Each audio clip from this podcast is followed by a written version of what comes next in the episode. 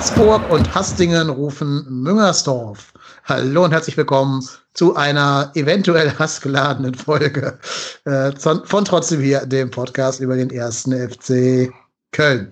Nein, natürlich nicht. Hass ist ja niemals die Antwort, äh, aber Enttäuschung, Resignation, Verzweiflung, äh, Hadern mit dem Weltschicksal.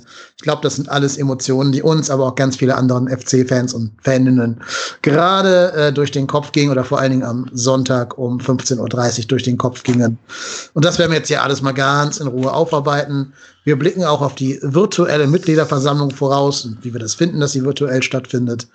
Ja, und dann haben wir noch ein paar positive Nachrichten am Anfang rund um den ersten FC Köln. Also langweilig wird's heute nicht. Ähm, und ich habe mir Therapeuten und Therapiegäste eingeladen, die mit mir hier diese Gesprächsrunde bestreiten wollen. Einmal da der Mann für die feinen Zwischentöne und die psychologische Aufbauarbeit, der Marco. Moin, Marco. Hallihallo, hi. Und dann begrüßen wir einen Neuling ganz frisch auf der Couch hier bei uns, auf der Therapie-Couch. Und zwar kennt ihr bestimmt alle, wenn ihr auf Twitter aktiv seid oder generell so ein bisschen internetaffin um den ersten FC Köln herum seid. Das Projekt House of Goats hat ja jetzt durchaus für Schlagzeilen gesorgt in den letzten Wochen. Ähm, und da haben wir uns einen der Macher von House of Goats eingeladen, nämlich den Christian. Moin Christian, grüß dich. Ja, hallo, guten Abend und vielen Dank für die Einladung. Ja, schön, dass du da bist, hat uns sehr gefreut. Ähm, bevor wir jetzt auf das, den Elefanten im Raum zu sprechen kommen, haben wir gedacht, wir starten hier das Ganze mit ein paar positiven Nachrichten.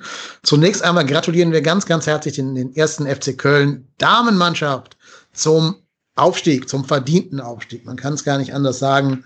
Wer ähm, von, ich glaube, elf Spielen nur eins nicht gewinnt und Remis spielt und alle anderen gewinnt äh, und damit 34 Punkten vier Tage vor Schluss aufsteigt, der hat es, glaube ich, mehr als verdient, kann man gar nicht anders sagen. Äh, ja, Zwölf. herzlichen Glückwunsch an die Zwölf Damen. Spiele. Zwölf Spiele, genau. Ja. Herzlichen Glückwunsch. Und dann nochmal den Aufstieg perfekt gemacht mit einem 7 zu 2 gegen die Würzburg Kickers. Davon kann die Herrenmannschaft zurzeit nur träumen. Jo. Ja, aber immerhin gibt es ja auch ein paar positive Nachrichten dann ähm, zu vermelden. So ist es ja nicht. Außerdem zu vermelden kann man auch noch, dass die U21 gewonnen hat. 1-0 gegen Wegberg Beek. Ähm, Torschütze in der 68. Minute war Petermann. Das Tor könnt ihr sehen, wenn ihr euch zum Beispiel auf die FC-App einloggt und bestimmt auch auf, dem, auf den YouTube-Kanälen vom 1. FC Köln und euch das Tor nochmal angucken. Tore sind ja äh, Mangelware gerade in der, in der ersten Mannschaft. Und dann letzte gute Nachricht für den heutigen Tag. Voraussichtlich gratulieren wir noch ganz herzlich Elias Skiri zu seinem 26. Geburtstag. Ich bin immer wieder geflasht, dass der Mann mit 24 zu uns kam. Der wirkt ja damals schon wie 28, 29 oder so. Also jetzt von seiner Art zu spielen, ne, von der Abgeklärtheit des Spiels, nicht von seinem, seinem Status des Verbrauchtseins her. Das ist er zum Glück nicht. Man sieht es vielleicht in der Kilometerzahl, dass er noch ein bisschen jünger sein muss, als wir ihm das äh, attribuiert hätten. Aber, liebe Elias, herzlichen Glückwunsch zum Geburtstag. Ähm, und schenkt dir doch selber zum, zum Geburtstag eine Vertragsverlängerung beim ersten FC Köln. Jo, habt ihr noch andere positive Nachrichten, die wir verkünden müssten? Nee. nee. Viel mehr. Ich glaube, viel Positives ist da leider irgendwie nicht mehr rauszuholen. Doch. Leider nicht. Wir haben ein Stürmertor gesehen, Marco. Das muss dich doch besonders freuen. Ja. wow. Ja, Steht 1 zu 1 in der Saisonwette, was Wahnsinn. sehr, sehr traurig Wahnsinn. ist nach 15 Wahnsinn. von 17 Spielen. Wahnsinn. ja. Ich, ähm, ja. Ja, ich, wie gesagt, ich werde diese Wette gewinnen. Da steht sowas von fest, weil äh, in der, weiß ich nicht, am letzten Spieltag wir wahrscheinlich äh, mit einem 1 zu 0 von Sebastian Andersson trotzdem absteigen werden, aber äh, Nein, wahrscheinlich habe ich zumindest diese Wette gewonnen. Das ist zumindest ein kleiner Trost. Das ist anders. Jonas Hector schießt fünf Tore gegen den FC Schalke und dann macht der Hunter in der 93. noch eine Tor für mich zum Sieg. Das könnte auch sein, ja. Das, das würde ich sogar nehmen. Also dann Sieg ist mir dann egal, aber Hauptsache wir haben halt 5-1 gegen Schalke gewonnen. Würde ich nehmen. Naja, aber jetzt müssen wir dann doch mal ein bisschen ernster und chronologischer über das Spiel reden. Ähm, ich frage euch mal, Christian, du als Gast darfst gerne den Anfang machen. Wie war denn vor dem Spiel euer Gefühl? Also ich hatte eigentlich ein ganz gutes Gefühl. Also ich war mir eigentlich sicher, dass wir zumindest mal einen Punkt holen. Und ja, nach zwei gewonnenen Spielen, normalerweise denkt man sich natürlich als FC-Fan, ja, drei Siege in Folge, das ähm, kommt auch nicht allzu oft vor, aber irgendwie, ich war doch ähm, erstaunlich positiv gestimmt vor dem Spiel. Freiburg war auch nicht so gut drauf, äh, aber man hat eigentlich schon zum, zu Beginn des Spiels gesehen, dass das alles andere als gut läuft. Ja, ganz genau so ist das. Ähm, es ist ja auch immer ein Problem, wenn man im ersten FC Köln mal ein gutes Gefühl hat. Das sind die Spiele, die meistens schief gehen. War dein Gefühl auch positiv vorher, Marco? Zumindest nicht negativ. Ich, also, dass, dass Freiburg uns den Sieg da jetzt nicht schenken wird, das war mir klar. Ähm, aber dass, dass wir so schlecht aussehen, damit hätte ich nicht gerechnet. Bin ich ganz ehrlich. Ich war enttäuscht über diese erste Halbzeit.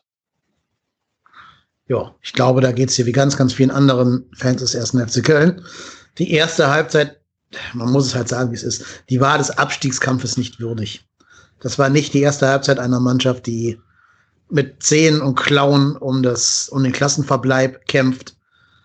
Das ist aber auch so ein Ding, das sich durch die ganze Saison durchzieht.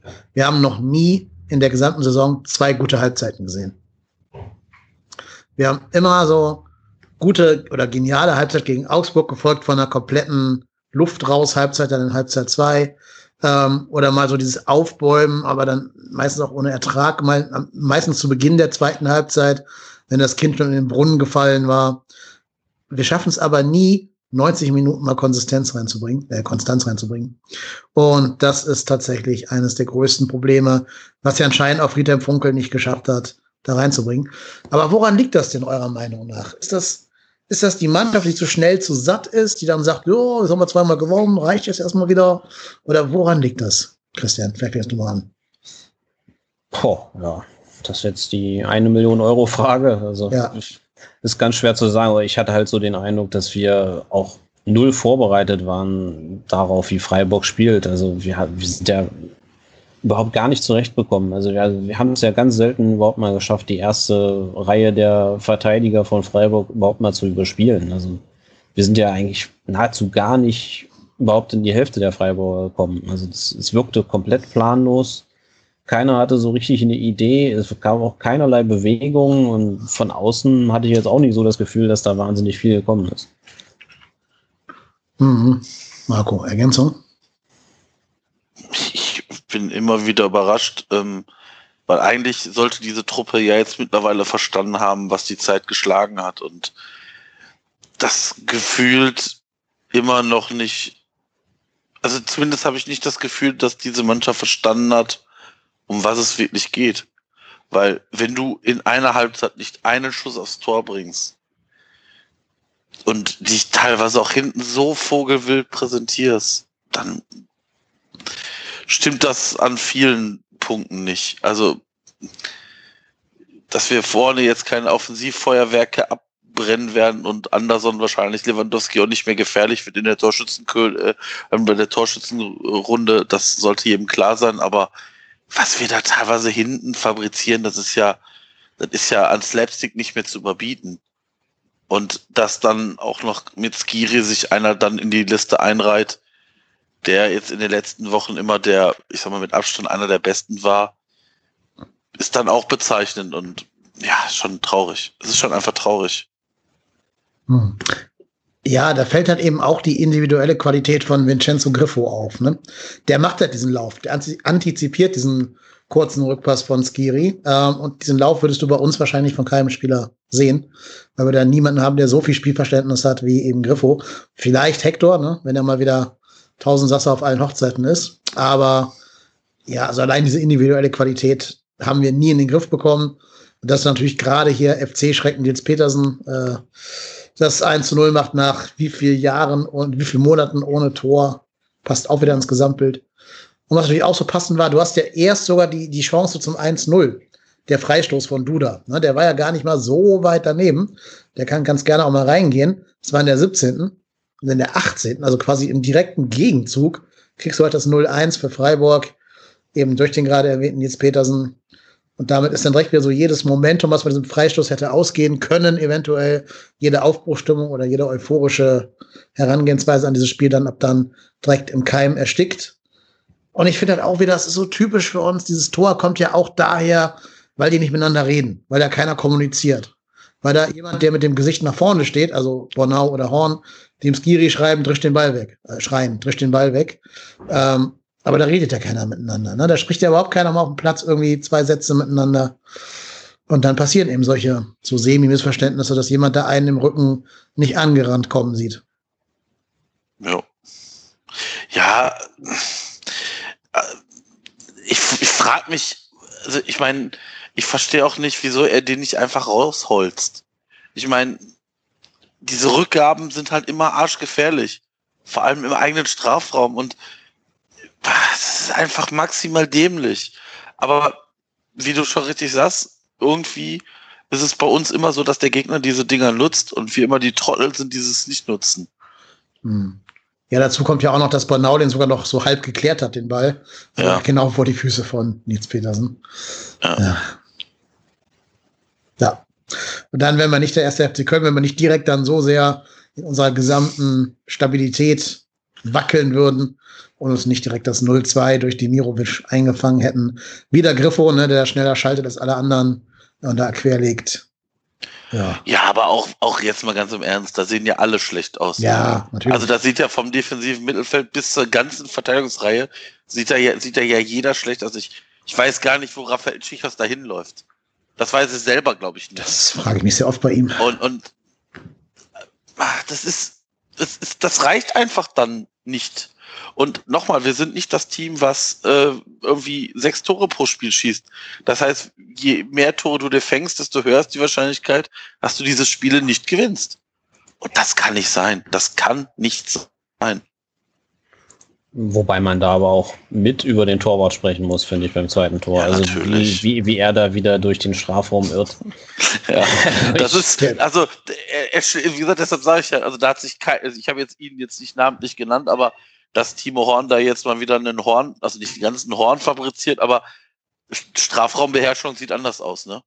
Es ist einfach ängstlich, einfach ängstlich. Das ist, äh, er kommt nicht wirklich raus. Er, er, ich wünsche mir da einfach bei uns einfach mal so ein, also wenn ich jetzt das Spiel gegen Augsburg gesehen habe, den, den Torwart von Augsburg, den, wie heißt der, Giekewitz? Giekewitz, ja. Das ist ja irgendwie schon so ein Geisteskranker. Also ich glaube, da haben die Mitspieler haben schon Angst vor dem. So, und ohne Rücksicht auf Verluste rennt er da in manche Sachen rein. So, und Timo Horn, ja, pff, er trottet da mal so ein bisschen durch den Strafraum. Wann hat er denn zum letzten Mal mal irgendwo mal jemanden abgeräumt und ist da energisch aus dem Tor rausgekommen? Ja, also zur ganzen Wahrheit gehört in dem Spiel sogar, hat er zwei gute Aktionen gehabt, wo er halt eben auch mal rauskommt tatsächlich. Aber gerade bei diesem 2-0 steht er ja sogar hinter seiner Torlinie. Ne? Der steht ja. ja im Tor. Das heißt, er hätte selbst einen Ball, der auf ihn kommt, nicht halten können, weil er halt schon im Tor steht. Also hinter der Torlinie steht. Das darf ihm nicht passieren. Also er darf nicht zurückweichen. Der muss dann nach vorne weichen. Wie gesagt, er macht das zweimal gut in dem Spiel. Ne? Da gibt's ja noch so eine Szene, wo es schon 3-0 stehen können, wo er rauskommt und da einen abholzt. Aber ja, bei dem 2-0 müssen wir halt über ihn reden. Das ist schon vollkommen richtig. Bei anderen Toren auch noch, aber äh, er ist ja nicht der Alleinschuldige. Wir können generell mal über alle Horns reden, die da auf dem Platz standen. Ne? Also auch ich sag mal so, wenn Jannis Horn Kingsley Easy Boe wäre, hätten sie ihn schon längst zehn Spiele rausgenommen. Der hat ja. viel, viel mehr Kredit als Easy aus Gründen, die ich nicht ganz verstehe. Die vielleicht auch andere Gründe haben, die jetzt, ja, soll sich jeder selber denken. Ähm, aber was Jannis Horn da fabriziert hat, also der war ja an jedem Tor so halbwegs beteiligt, schießt dann noch diesen Freistoß dann der 80. komplett belämmert irgendwo in die Wolken. Boah. Also da frage ich, Katterbach zu Hause da frage ich mich ja echt, wie zum Teufel kommt der Typ auf die Idee, da aus 40 Metern den direkten Freistoß zu schießen? Also, ja. wie kommt der auf die Idee? Ja, keine Ahnung, ob der im Training da vielleicht immer die Ronaldos macht und das alles komplett äh, versenkt. Aber ja, aber das ist, aber, das, aber selbst, ja. aber selbst das ist doch, also ich bin voll bei euch, also diesen Freistoß so zu schießen, wenn du ein Tor brauchst, um den Ausgleich zu machen, das ist ein Witz in Tüten. Das ja. ist einfach nur ein Witz in Tüten. Den kannst du gegen im Testspiel gegen den, den, den SC Ferrell von mir aus so schießen. Ja. Aber doch nicht im Do-or-Die-Spiel, drei Spieltage vor Schluss, wie du gerade schon sagtest, wo man dringend ein Tor braucht. Nee, geht nicht. Also allein dafür hätten sie sofort auswechseln müssen. Ging nicht mehr. Ich weiß, ich habe inzwischen auch die, die Auswechselregel verstanden, aber ähm, du musst dich halt schon fragen, ist da nicht Noah Katterbach der Mann, der da mehr Zukunft hat und den halt nicht zu Hause lassen. Oder halt von mir ist konsequent auf Iso Jakobs da als Linksverteidiger setzen, das hat er gelernt und macht er auch gar nicht so schlecht, finde ich. Der kann nach vorne noch mal ein bisschen mehr bringen, wie wir auch nachher sehen werden in diesem Spiel hier. Aber ähm, ja, also dafür, das stört mich auch so ein bisschen an der Mannschaft, weißt du, wenn der Horn da den, den Freistoß eben irgendwo auf die, auf die Südtribüne Oberrang drischt, dann muss da aus der Mannschaft einer kommen und den Oliver Kahn-mäßig mal richtig in den, in den Senkel stellen. Und dem sagen, Junge, komm mal dein, zieh mal deinen Kopf aus dem Arsch und komm auf dein Leben klar. Das geht so nicht. Aber unsere trotten da alle nach Hause und denken sich dann so, ja, dann heute nicht. Ja, hat nicht sollen sein. Und das geht mir auch um Keks. Das ist auch dieses, dieses Kommunikationslose, dieses fehlende Aufbäumen. Da wie wir jetzt schon tausendmal gesagt haben, da fehlen mir einfach auch die Typen, wo du den schon ansiehst. Ich will nicht absteigen. Außer Hector. Hector ist die große Ausnahme. Den nehme ich aus allem raus, was ich sage. Mit Abstrichen noch Sebastian Andersson vor seiner Auswechslung. Aber alle anderen waren so, ja, dann gewinne ich heute leider nicht. Ja, doof. Mhm. Ja, die Truppe ist leider scheint wieder zu lieb zu sein. Also ich meine, wir sind schon mit so einer Schwiegermuttertruppe in, in dem Europapokal ja abgestiegen. Und ich nochmal, ich verstehe immer noch nicht, wie man, wie man personalpolitisch als Sebastian Andersson noch nicht fit war, äh, hier Emanuel Dennis holen kann. Es ist für mich nicht erklärlich. Ja. Man hat es ja hier in dem Spiel auch gesehen. Ähm, Anderson zu Beginn der zweiten Halbzeit wirklich ein richtig starker Spieler in dem Moment. Hat wahrscheinlich die beste Phase seiner bisherigen Zeit in Köln gehabt. Der hat ja auch das Tor dann vorbereitet und den Elfmeter. Also hat den Elfmeter vorbereitet, will ich damit sagen. Ähm, also den Pass gegeben, der dann zum Elfmeter geführt hat. So heißt das, sprachlich korrekt.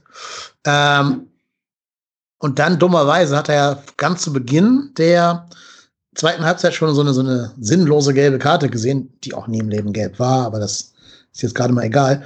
Und war danach einfach akut gelb-rot gefährdet. Ne? Also der danach noch zweimal, ich glaube, gegen Gulde äh, gefault. Und da hat anscheinend ja der Schiedsrichter gesagt, hier zu, äh, zu Sebastian Andersson, Junge, noch einmal, wenn du hier einen nur schief anguckst, dann wirst du schon vom Platz gestellt werden. Deswegen musst du ihn halt rausnehmen. Aber in der Sekunde, wo er raus war, äh, war auch der Stecker gezogen. Da muss man sagen, trotz allem allen Bemühungen, die man vielleicht da Dominik Drexler attestieren möchte, das ist einfach ein Qualitätsverlust. Wenn davor nicht Anderson mit 1,90 drin steht, sondern halt Drexler mit seinen, weiß ich nicht, wie groß der ist, 1,80. Ja, das kannst du über so viele sagen. Keins war kein Faktor in dem Spiel, was ich nach langer Verletzung sogar äh, mildern für ihn geltend machen will. Aber auch von Marius Wolf kommt auf die ganze Saison gesehen viel zu wenig das wäre ja mal so einer, der eben nicht so ein Schwiegermutterliebling ist, sondern mal so ein bisschen Giftigkeit damit reinbringen kann, so ein bisschen so der, der Anführer kommen äh, würden könnte, werden könnte. Auch einer der besseren Techniker im Team, aber für das, was der an Potenzial hat und das, was der an Spielzeit bekommt, ist das bei dem zu wenig. Ja, ja, es ist, also ich kann dir da nur zustimmen. Also ich, also irgendwie, ich weiß nicht wie, warum, wieso, weshalb ist bei mir irgendwie seit äh, gestern der Stecker gezogen. Hm, ich sehe nicht, dass wir irgendwie noch das abwenden können, den Abstieg. Ja, da kommen wir nachher drauf. Das, das sehe ich ein bisschen anders. Aber wir sind ja noch gar nicht hier mit dem Spiel durch. Wir haben ja die wichtigen Szenen noch gar nicht besprochen. Ich wollte, ich wollte galant drum hinkommen. Nee, nee, nee, müssen wir jetzt drauf äh, hinaus. Erstmal eine schöne Szene, die dann zu dem ähm, Freistoß, Quatsch, dem Elfmeter geführt hat. Ähm, also gut rausgespielt. Aber war es denn ein Elfmeter? Was sagt ihr? War es ein Elfmeter?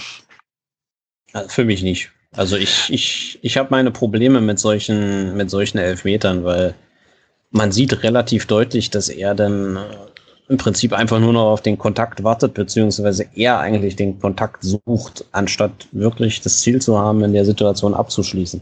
Ich meine, das ist auch schlecht verteidigt, weil wenn man jetzt den Gegner so ein bisschen studiert, würde man auch wissen, dass Jakobs irgendwie mit seinem rechten Fuß nahezu nichts anfangen kann. Also dass er in der, in der Situation wahrscheinlich auch keinen gefährlichen Abschluss zustande bekommt. Dann da so hinzugehen, ist wahrscheinlich auch dämlich, aber ja, ich bin eher Fan davon, sowas nicht zu pfeifen, aber gut. Quittung haben wir in eh bekommen. Mhm. Aber Marco, gehst du da mit oder hast du eine andere Meinung? Ja, also ich, ich war überrascht, dass wir den Elfmeter zugesprochen bekommen, nachdem er sich das nochmal ansieht. Mhm. Ähm, weil der Christian hat das schon richtig gesagt. Also ja, ein Kontakt ist da, aber wenn man sich da nochmal die Wiederholung anguckt, sieht man ja, dass Jakobs schon fast vorher wegknickt. Also ich sag mal so, der ist schon dankend angenommen. Ich habe ja von Colinas Erben gelernt, dass man immer gucken muss, ist die Berührung ursächlich für den Fall? Dass eine Berührung stattfindet, ist ja unzweifelhaft. Ne? Also mhm. allein deshalb auch kein Grund für den VAR, den überhaupt rauszuschicken, weil die Berührung nun mal da war. Aber ähm, ich glaube nicht, dass die Berührung ursächlich war für den Fall und sehe das daher genau wie ihr. Ähm, der ist froh, dass der Typ ihn berührt, der, der Freiburger. Ähm, weil ganz genau wie Christian gerade gesagt hat, da wäre nichts passiert in der Szene, die war tot. Der Ball war ja auch schon so halb weg. Ähm, ja. Da wäre nichts passiert. Und da war Jakobs komplett froh, dass er da irgendwie Kontakt angeboten bekommen hat. Knickt schon vorher ein bisschen ein. Klar, da ist ein Kontakt da, aber ich sehe den Kontakt nicht als ursächlich dafür an, dass man da fallen muss oder dass er da gefallen ist. Ähm, ja, und dann ist es ja fast schon karmatische Gerechtigkeit, dass André Duda den verschießt, aber natürlich mega bitter für uns. Also, das sind halt die Geschenke, wenn du die schon kriegst. Egal, ob der jetzt rechtmäßig war oder nicht, er wurde halt gegeben dann musst du den auch annehmen. Dann musst du den reinhauen. Und gerade Duda, der bis dahin ja eine gute Elfmeterquote hatte, kannst du mir da keinen Vorwurf machen. Der hat ja nicht läppisch geschossen oder irgendwas, aber vielleicht hat er die falschen Stollen drauf gehabt oder den, den Rasen nicht vernünftig eingetreten neben dem Punkt oder irgendwas, aber das war so ein Anthony Modest Augsburg Gedächtniselfmeter. Ja. Nur ohne, dass der Torwart der Flecken vorher den Elfmeterpunkt manipuliert hätte. Ja, bitter, bitter, bitter in der Situation, den Elfmeter dann zu verbaseln. Ja, also ganz ehrlich, ich, als der als der Schiri da rausgegangen ist, der Fritz, ne, Fritz, ja, mhm. habe ich gedacht so, ja, okay, alles klar. Den, du siehst diese Wiederholung und da habe ich mir gedacht so, alles klar. Ich weiß, was kommt, wir kriegen den nicht und hat, und dann siehst du, wie der rauskommt und auf den Elfmeterpunkt habe ich mir gedacht, so, was, was ist denn jetzt los? Und dann siehst du diesen Elfmeter und ich habe nur gedacht, so, das ist nicht wahr. Das ist ernsthaft nicht wahr wie du schon sagst, Dennis, wenn man die Geschenke nicht annimmt, dann ist man selber schuld. Also, ja, es ist einfach nur traurig und ja. Man kann es nicht anders sagen. Ja. Wir sind dann halt auch einfach dumm, muss man einfach so sagen. Ja, ja. das ja, ist genau die fehlende Cleverness. Das ist einfach FC in a nutshell eigentlich. Das ist. Das ganze Spiel ist FC in a nutshell. Ja, ja, klar. Mit dem, mit dem Ende, das passt dann auch wie die Faust aufs Auge dazu. Ja, absolut. Ja, und dann also mit der, mit der Wechselorgie, Drexler für Anderson, Thiemann für Keins und dem vergebenen Elfmeter war da auch ein bisschen die Luft raus, fand ich dann. Also danach kam mir nicht mehr so viel. Und wir müssen jetzt auch mal über die, über die Tatsache reden, dass du halt einfach nichts hast, was du offensiv einwechseln kannst, wenn Anderson verletzt oder, oder gelb gefällt oder sonst irgendwie aus anderen Gründen ausgewechselt werden muss. Weiß ich nicht. Wie scheiße müssen Dennis und Tolo trainieren, dass die nicht mal für so eine Situation in so einem Do-or-Die-Spiel eine Option sind.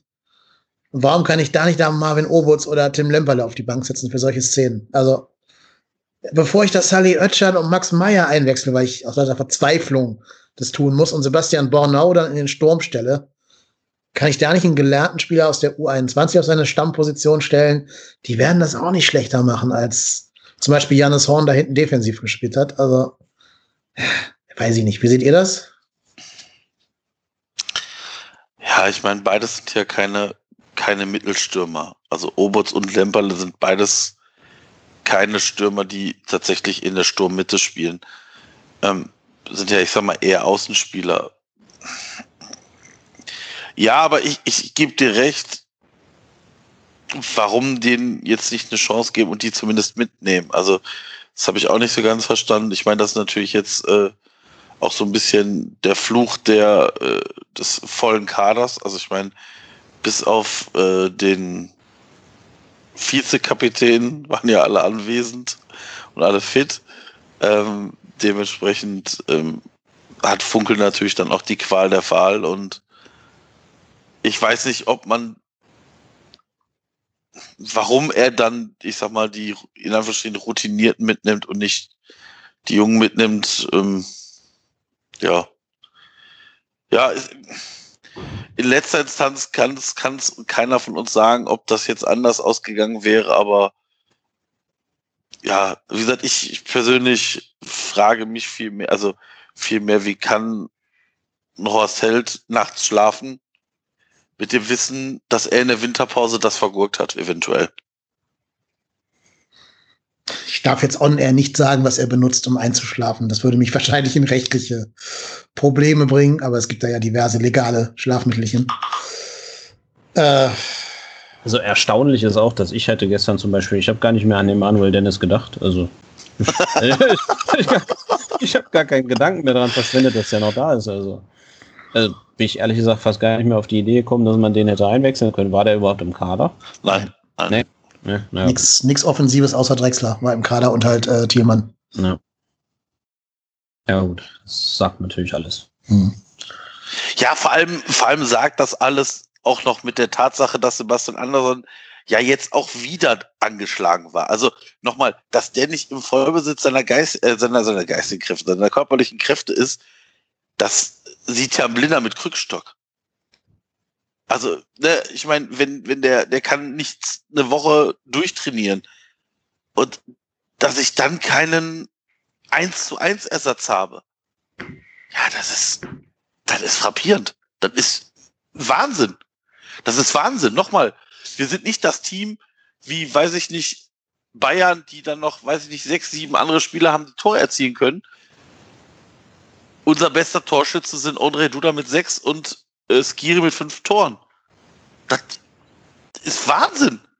Ja, und bei Duda waren ja drei davon Elfmeter oder so. Ja, ne? genau. Ja, ja, genau. Das auch noch. Ja. Ja, es ist. Ja, es ist beängstigend. Es ist beängstigend und irgendwie ist das so sehenden Auges in den, in den Abgrund rennen. Man muss ja. es sagen. Ne? Also vor allem, wenn du nicht mal, hast du gerade auch gut gesagt, Marco, wenn man nicht mal in der U21 einen richtigen, also so einen großen, kantigen Mittelstürmer hat, den man nach oben ziehen kann, ist es umso verwunderlicher, dass man Anthony Modest dann im ja. Winter abgegeben hat. Ich meine, klar, der hätte jetzt auch nicht gespielt. Der wäre ja wahrscheinlich dann auch, also der fällt ja auch in Frankreich aus. Hätte ihm ja hier auch passieren können. Ähm, der wird auch nicht mehr der Modest, den wir alle kennen und lieben. Nur das, was Anderson da gemacht hat vor dem Elfmeter, also dieses tief den Ball annehmen, mit dem Körper abschirmen und weiterleiten. Ich glaube, das kann eben auch noch ein Modest, ob der jetzt selber Tore schießt oder nicht, sei mal dahingestellt. Es gab aber noch eine Szene, ich weiß nicht mehr wann die war, wo der Ball quasi so äh, parallel zur Torauslinie durch den Strafraum segelt. Und du genau weißt, wenn da Mittelstürmer gewesen wäre und gestanden ja. hätte, hätte er den Ball frei einschieben können. Mhm. Aber da war halt niemand. Da kommen dann nur unsere diversen kleinen Flitzer da, die alle nicht in die Spitze gehen, sondern alle lieber außenrum spielen. Ist ja auch okay, aber dann brauchst du in der Mitte das, den, den Zentrumspieler. Und wenn du dann halt als, als Notlösung Sebastian Bornau da als Stürmer aufbieten musst, sagt das alles über die Kaderplanung. Das ist ja schon Kevin McKenna 2.0. Aber der war sogar gelernter Stürmer, McKenna. Das wäre der Unterschied gewesen. Ja. ja. ja Bei allem Timo-Bashing auch nochmal das Lob. 91. hält er uns im Spiel, ne? als da der Griffo frei auf äh, Höhler, glaube ich, Höfler quergelegt hat. Äh, und der noch so übergreift, der Timo. War gut, das hat uns überhaupt erst ermöglicht, in dem, im Spiel zu bleiben. Also müssen wir auch fairerweise erwähnen, dass nicht alles schlecht war, was Timo gemacht hat. Jo, habe ich schon wieder verdrängt. das hatte, ich schon, hatte ich schon wieder verdrängt. Also. also Timo hat zwei richtig starke Aktionen gehabt. Einmal dieses Rauseilen vor ja. dem möglichen 3-0 und halt hier ja, in der 90. und kurz, vor, kurz vor Ende der ersten Halbzeit, stimmt, ja. Ja, genau. ja, so im 1 gegen 1, da hat er ja, da, wenn man sagen will, dass er irgendwo Stärken hat, dann ist das jetzt wahrscheinlich auch noch seine, seine Stärke. Ja, Reflexe. Da, genau. Wenn er nicht groß nachdenken muss, kein Stellungsspiel braucht, einfach nur auf seinen Reflex sich verlassen kann, genau. dann ist er gut. Aber das reicht mir jetzt für einen Bundesliga-Torwart ehrlich gesagt nicht, nach so vielen Jahren, die er jetzt Zeit hatte, sich zu verbessern. Ja. Und auch nicht für das Geld. Nee, genau. Ähm, tja. Ich fürchte, Jungs, wir müssen jetzt über die Szene des Spiels reden. Nachdem uns also Timo im Spiel gehalten hat, gibt sechs Minuten Nachspielzeit und der Ball kommt nochmal irgendwie nach vorne. Hector legt den, den Ball äh, für Thiemann auf, der den Ball relativ trocken in die Maschen jagt. Wunderschönes Tor. Ich habe es Thielmann sehr gegönnt nach seinem Tor gegen Schalke. Großer Jubel, wenn nicht Marco Fritz und oder der VAR was dagegen gehabt hätten. So genau weiß ich nicht, wie da die Kommunikation war. Da wurden ja verschiedene Dinge verlautbart. Meine Wahrnehmung war, dass Fritz sofort abgepfiffen hat, als der Ball drin war, also ohne Intervention des VRs. Aber ich lasse mich da gerne eines äh, Besseren belehren. Da, da bin ich jetzt überfragt. Also ich, ich habe den Pfiff gehört, aber ob jetzt zuerst der VAR eingegriffen hat oder Marco Fritz abgepfiffen hat, das habe ich ehrlicherweise in meinem Lauf durchs Wohnzimmer nicht mehr ganz genau gesehen. ja, ja, also wir waren ich, auch schon. Ich, ich meine, jeder kennt das. Ne, du siehst das irgendwie kommen und dann denkst du, bitte jag den rein, bitte jag den rein. Und dann siehst du irgendwie hinten nur das Netz flattern. Und ja, ich war, ich war so, ich war echt so euphorisch und dann siehst du auf einmal, wie, wie alles sich um den, um, um den Schiri drängt und, und dann verstehe ich nicht. Und das ist halt so eine Sache. Wieso guckt er sich das nicht nochmal an? Ja. Ich verstehe es nicht. Ich verstehe es nicht. Ich ja. meine, ne, das, also das ist, das ist sicherlich eine Szene, die man, also die, die meiner Meinung nach sich man sicherlich zwei, dreimal angucken kann. Und da gibt's ja verschiedene Winkel, die man sich angucken kann und dann, weil nochmal, das, es geht jetzt nicht darum, dass wir, ob wir das 6-0 oder 7-0 machen, sondern es geht um den Abstieg, es geht um ein Tor in der Nachspielzeit zu einem Ausgleich und wenn der sich den Elfmeter wie, wie viele Minuten, zwei Minuten anguckt, ja, dann finde ich, wäre es nur berechtigt gewesen, sich das Ding zumindest genauso lang anzugucken. Ja, ja, da geht's halt einfach Verstehst auch um sau viel, ne? Ja. Das ist nicht das 4-0 oder 5-0 gegen den SC Werl. Das ist ein Spiel, da hängen Existenzen dran. Da hängen vielleicht auf der Geschäftsstelle Jobs dran, da hängen Millionen von Euro Einnahmen dran. Da würde jetzt, wenn es jetzt nicht Funkel wäre, sondern Gisdol, vielleicht auch der Job des Trainers drangehangen haben, zum Beispiel. Da hängt ein ganzer Verein dran. Und ich weiß nicht, ob wir mehr Verständnis hätten, wenn wir es jetzt angucken, dann immer noch sagt Hand. So wie damals hier der, der Ding ins Köchens gegen Mainz, da der, ich hab den Namen wieder vergessen, äh, Frank Willenborg, glaube ich, ne? Äh, nee, Willenborg. Willenborg. Egal, ihr wisst alle, wen ich meine, ne? Der geht ja auch raus, guckt sich das Thema an und sagt dann, ne, keine Hand, keine Hand. Das war natürlich in Relation, weil das viel, viel mehr Hand als auch nur ansatzweise das von, von Hector. Das hat die Frage, ob die Akzeptanz gestiegen wäre, wenn er sich das angeschaut hätte und man trotzdem noch sagt, nee, ist Hand. Ich also, weiß es nicht. Ich sag mal so, als Fan ist es dir immer wahrscheinlich zu wenig. Als betroffener Fan. Also die Freiburger werden sagen, ja, das ist, äh, das ist klare Hand, natürlich klar. Als, als als betroffene Gegenmannschaft sage ich das ja auch. Ich sage ja, wobei ich ehrlicherweise bei dem Elfmeter auch sagen muss, also ich hätte ihn jetzt nicht unbedingt gegeben, aber ähm, das ist, äh, ja, ist schon irgendwie alles sehr, sehr komisch. Und nochmal, ich, wenn er rausgeht, sich das anguckt und feststellt, hm, das ist keine Hand, dann, oder das ist Hand, dann komme ich damit eher klar, als wenn er sich das gar nicht anguckt. Weil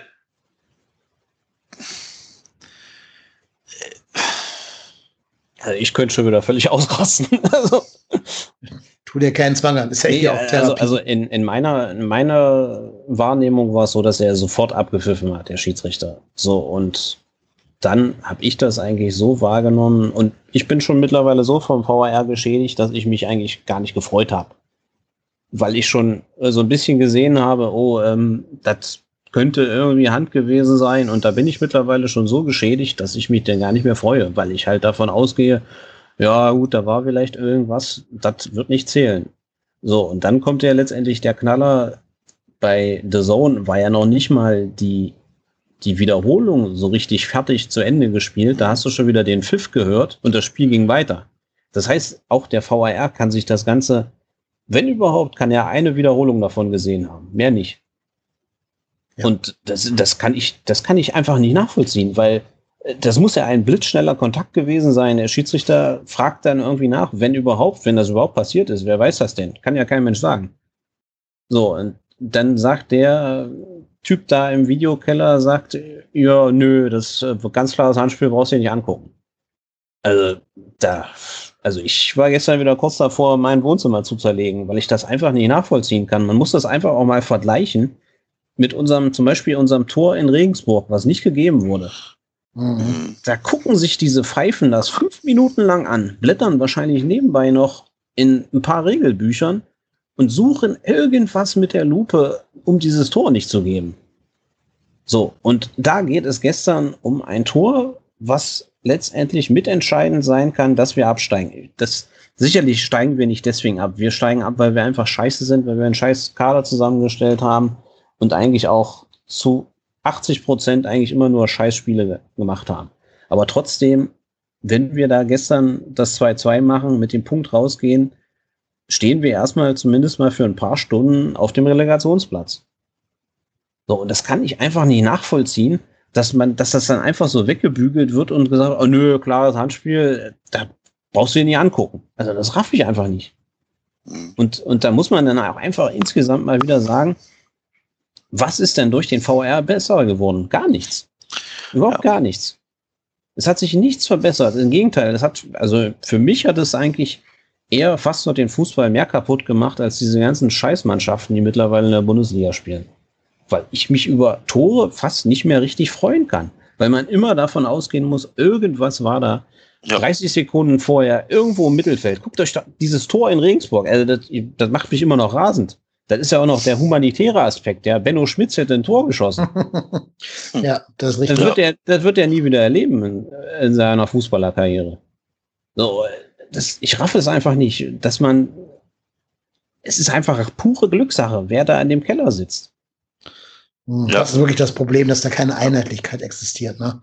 Dass du halt einerseits so ein Ding wie das, was der Mainzer gegen uns fabriziert hast, nicht zum Elfmeter führt und bei uns führt ein äußerst dubioses Hand-Schulter-Spiel äh, dann eben zu einer Aberkennung des Tores. Und man muss halt auch sagen, also wenn ihr da schon mit den ganzen technischen Aufwand hinterher seid, dann muss man wahrscheinlich auch bei der T-Shirt-Linie demnächst mit äh, kalibrierten Linien arbeiten. Weil das, also der Ball war ja genauso auf dieser Kante zwischen zwischen erlaubt, also zwischen, zwischen ähm, Schulter und zwischen Hand, also zwischen strafbar und nicht strafbar. Und das kann man in diesen Millisekunden gar nicht sehen. Also Nein, kann, nein, kann er niemals gesehen das haben. kann er niemals nein, gesehen haben. Nee. Kann Wenn er das so gesehen hat, also sorry, also selbst ich habe dafür ja drei, vier Wiederholungen gebraucht. Und das kannst du in Realgeschwindigkeit, da wo er stand, nicht sehen. Das kann er nicht sehen. Und nochmal, wenn ich ein Hilfsmittel wie den Videoassistenten habe und es dann sogar eventuell noch nicht mal nutze, ja, dann fickt euch DFB. Sorry. Aber dann können wir dieses ganze Ding einstampfen. Dann kannst du, dann kannst du am Anfang des Spiels zwei Würfel rausholen, die Repetine treffen sich in der Mitte und dann würfeln wir die Ergebnisse ab sofort nur noch aus. Ja. Ja, ist halt wirklich so. Ähm, ich guck gerade, wo Herr Fritz stand. Also welche Position der hatte ob er überhaupt die theoretische Chance hatte, da was zu sehen oder nicht. Weil er sofort, also meine Wahrnehmung war auch, der pfeift sofort ab. Das war meine allererste. Ich glaube, der stand, der stand ganz gut. Der stand echt ja. gut, glaube ich. Ja, aber nochmal davon abgesehen ist doch diese Regel auch so dermaßen Banane. Also äh, T-Shirt-Linie, Achselhöhle, was man sich da alles für eine Scheiße durchlesen muss danach. Also bei aller Liebe zu Colinas Erben. Aber das zeigt doch eigentlich auch, wie absurd dieser ganze Mist geworden ist. Es ist doch mittlerweile einfacher zu erklären, wie Elon Musk auf dem Mars irgendwie eine Menschenkolonie errichten will, wie das technisch funktioniert, als mittlerweile zu erklären, was Handspiel ist und was nicht. Ja. Und dann, ja. dann, und dann steht da noch in dem letzten Tweet, ja, und in der nächsten Saison würde dieses Tor zählen. Ja, fickt euch doch ja, einfach. Dann fickt was, ist euch, das, ja. was ist das für eine bekloppte Scheiße? Also ich, ja. da hat doch niemand mehr Verständnis für, für sowas. Ja. ja. Und ich gucke es mir gerade nochmal an, der steht mega weit weg von Hector. Der steht diagonal mindestens 20 Meter weg und da steht ja alles, was da im Strafraum rumstand, zwischen ihm und der Sichtlinie von Hector. Also der steht wirklich so auf Höhe von dem sechsten Balken, der im, im äh, Rasen eingemäht ist.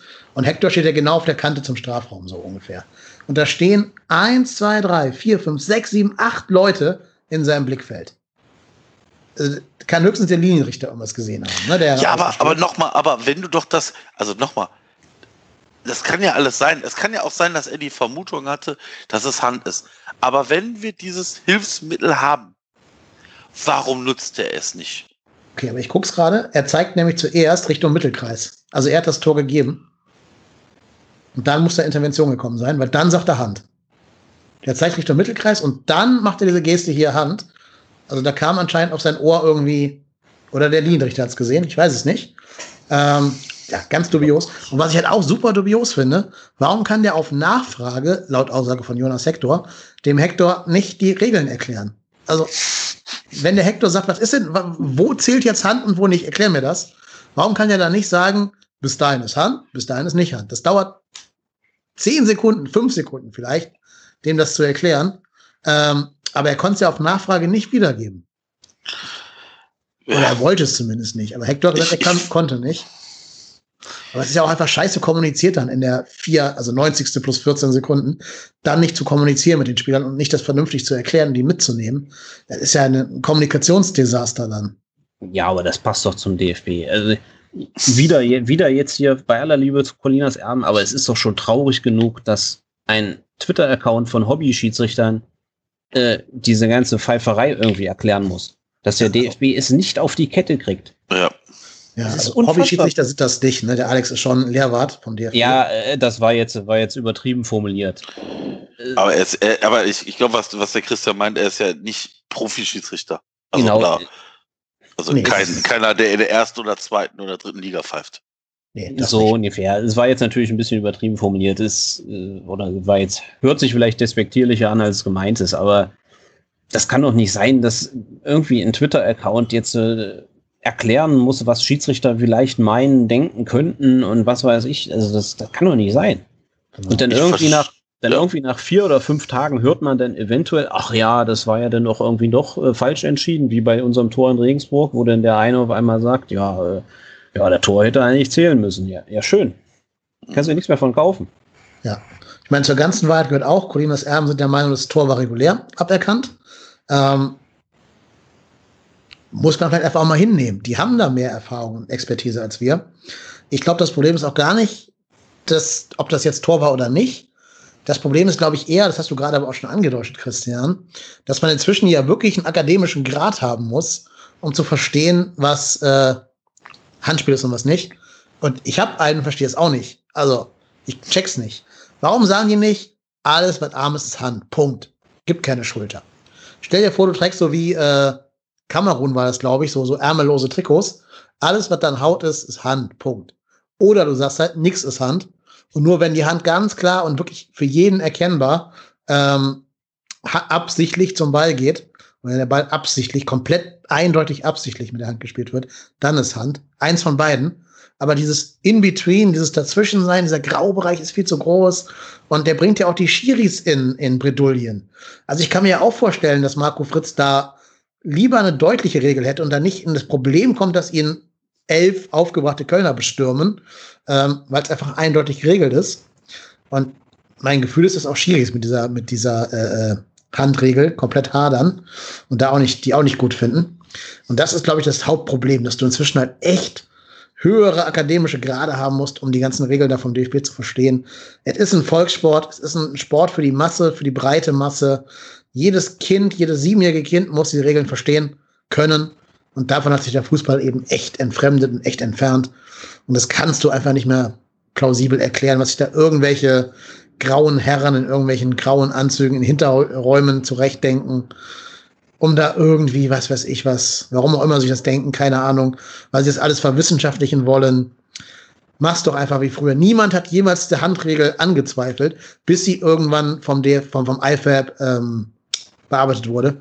Und seitdem weiß keiner mehr, was Hand ist und was nicht. Und das ist für mich das größere Problem als der VAR. Weil sagen wir ehrlich, das Tor jetzt auch, ähm, es gab auch schon Fehlentscheidungen ohne VAR. Und ich finde auch in Wettbewerben, wo der VAR nicht da ist, denkt man sich, oh ja, mit VAR wäre das jetzt nicht passiert, diese Fehlentscheidung. Also mein Problem ist nicht der VAR, mein Problem sind die Regeln. Ich glaube, es geht gar nicht. Also ich meine, ich der Christian hat vorher gesagt, ich kann nicht mehr jubeln. Das ist bei mir teilweise genauso. Ich kann rein theoretisch, eigentlich muss man, darf man erst jubeln, dann, wenn angepfiffen wird. Eigentlich müsste der Jubel, äh, Jubel erst aufbranden, wenn der Gegner das erste Mal wieder gegen den Ball tritt. Ja. Und also ich, ich verstehe einfach, ich verstehe nicht. Also ich meine, das, das Problem, was, oder das Problem, was ich sehe, fange ich anders an. Das Problem ist, was ich sehe, ist, dass grundsätzlich ist immer jeder Schiedsrichter bewertet Situation anders. Das ist so. Und ich habe einfach das Gefühl, dass es beim, beim VAR genauso ist. Ja. Ja, also ne, immer also noch ein Mensch, ne, am Ende des Tages. Ja, aber, aber das kann doch nicht sein. Das kann doch, also ich, ich bin der felsenfesten Überzeugung, diese, also dieses, dieses Handspiel, wenn du das vier VAR-Schiedsrichtern äh, zeigst, bewerten das vier Leute unterschiedlich. Ja, und nochmal, dann, dann brauche ich den VR nicht.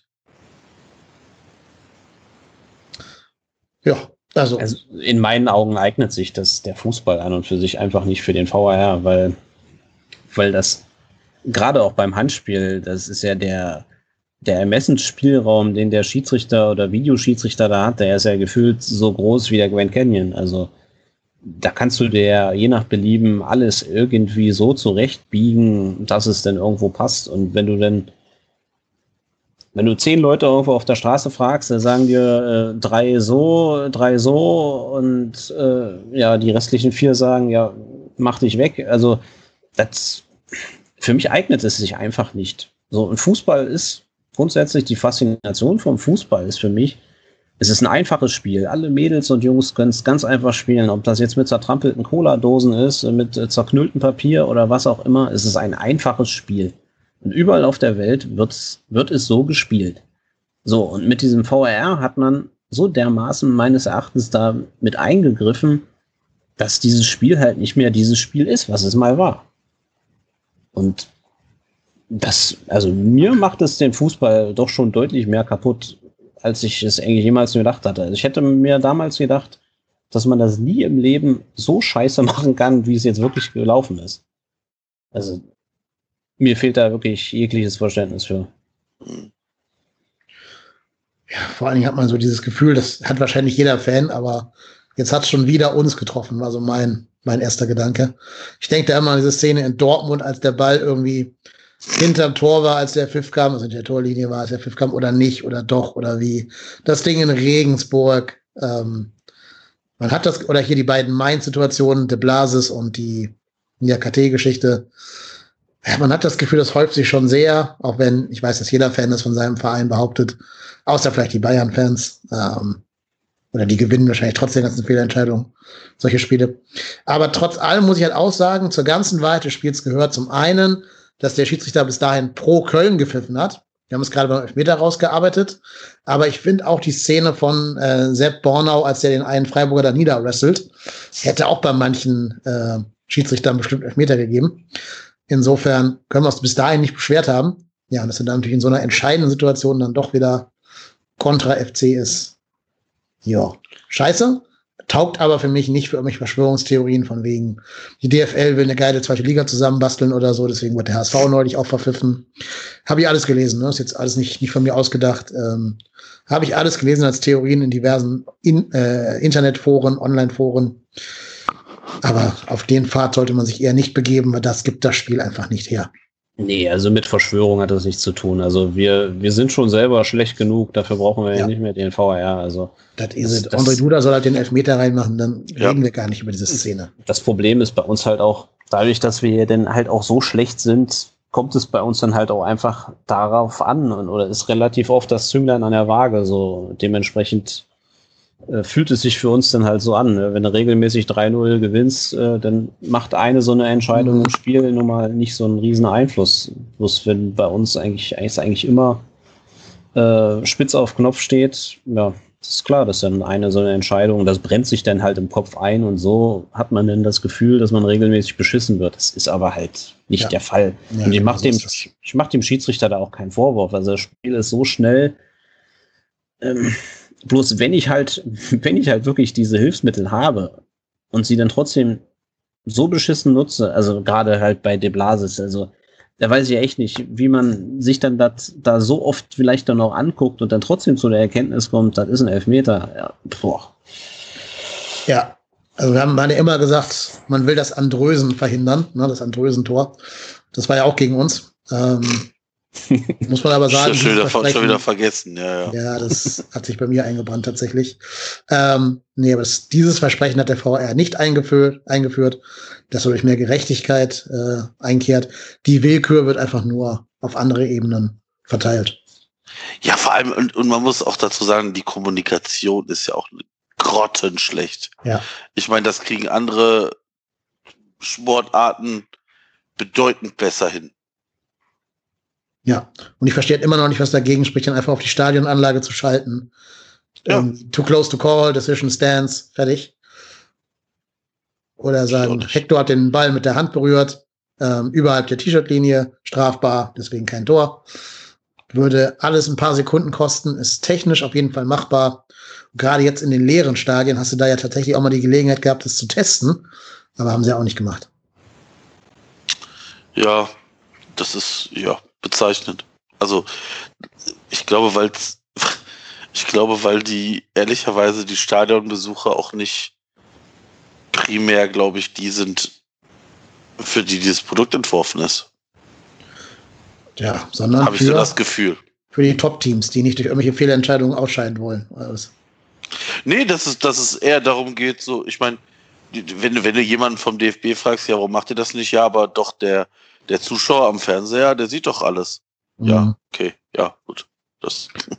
Ja.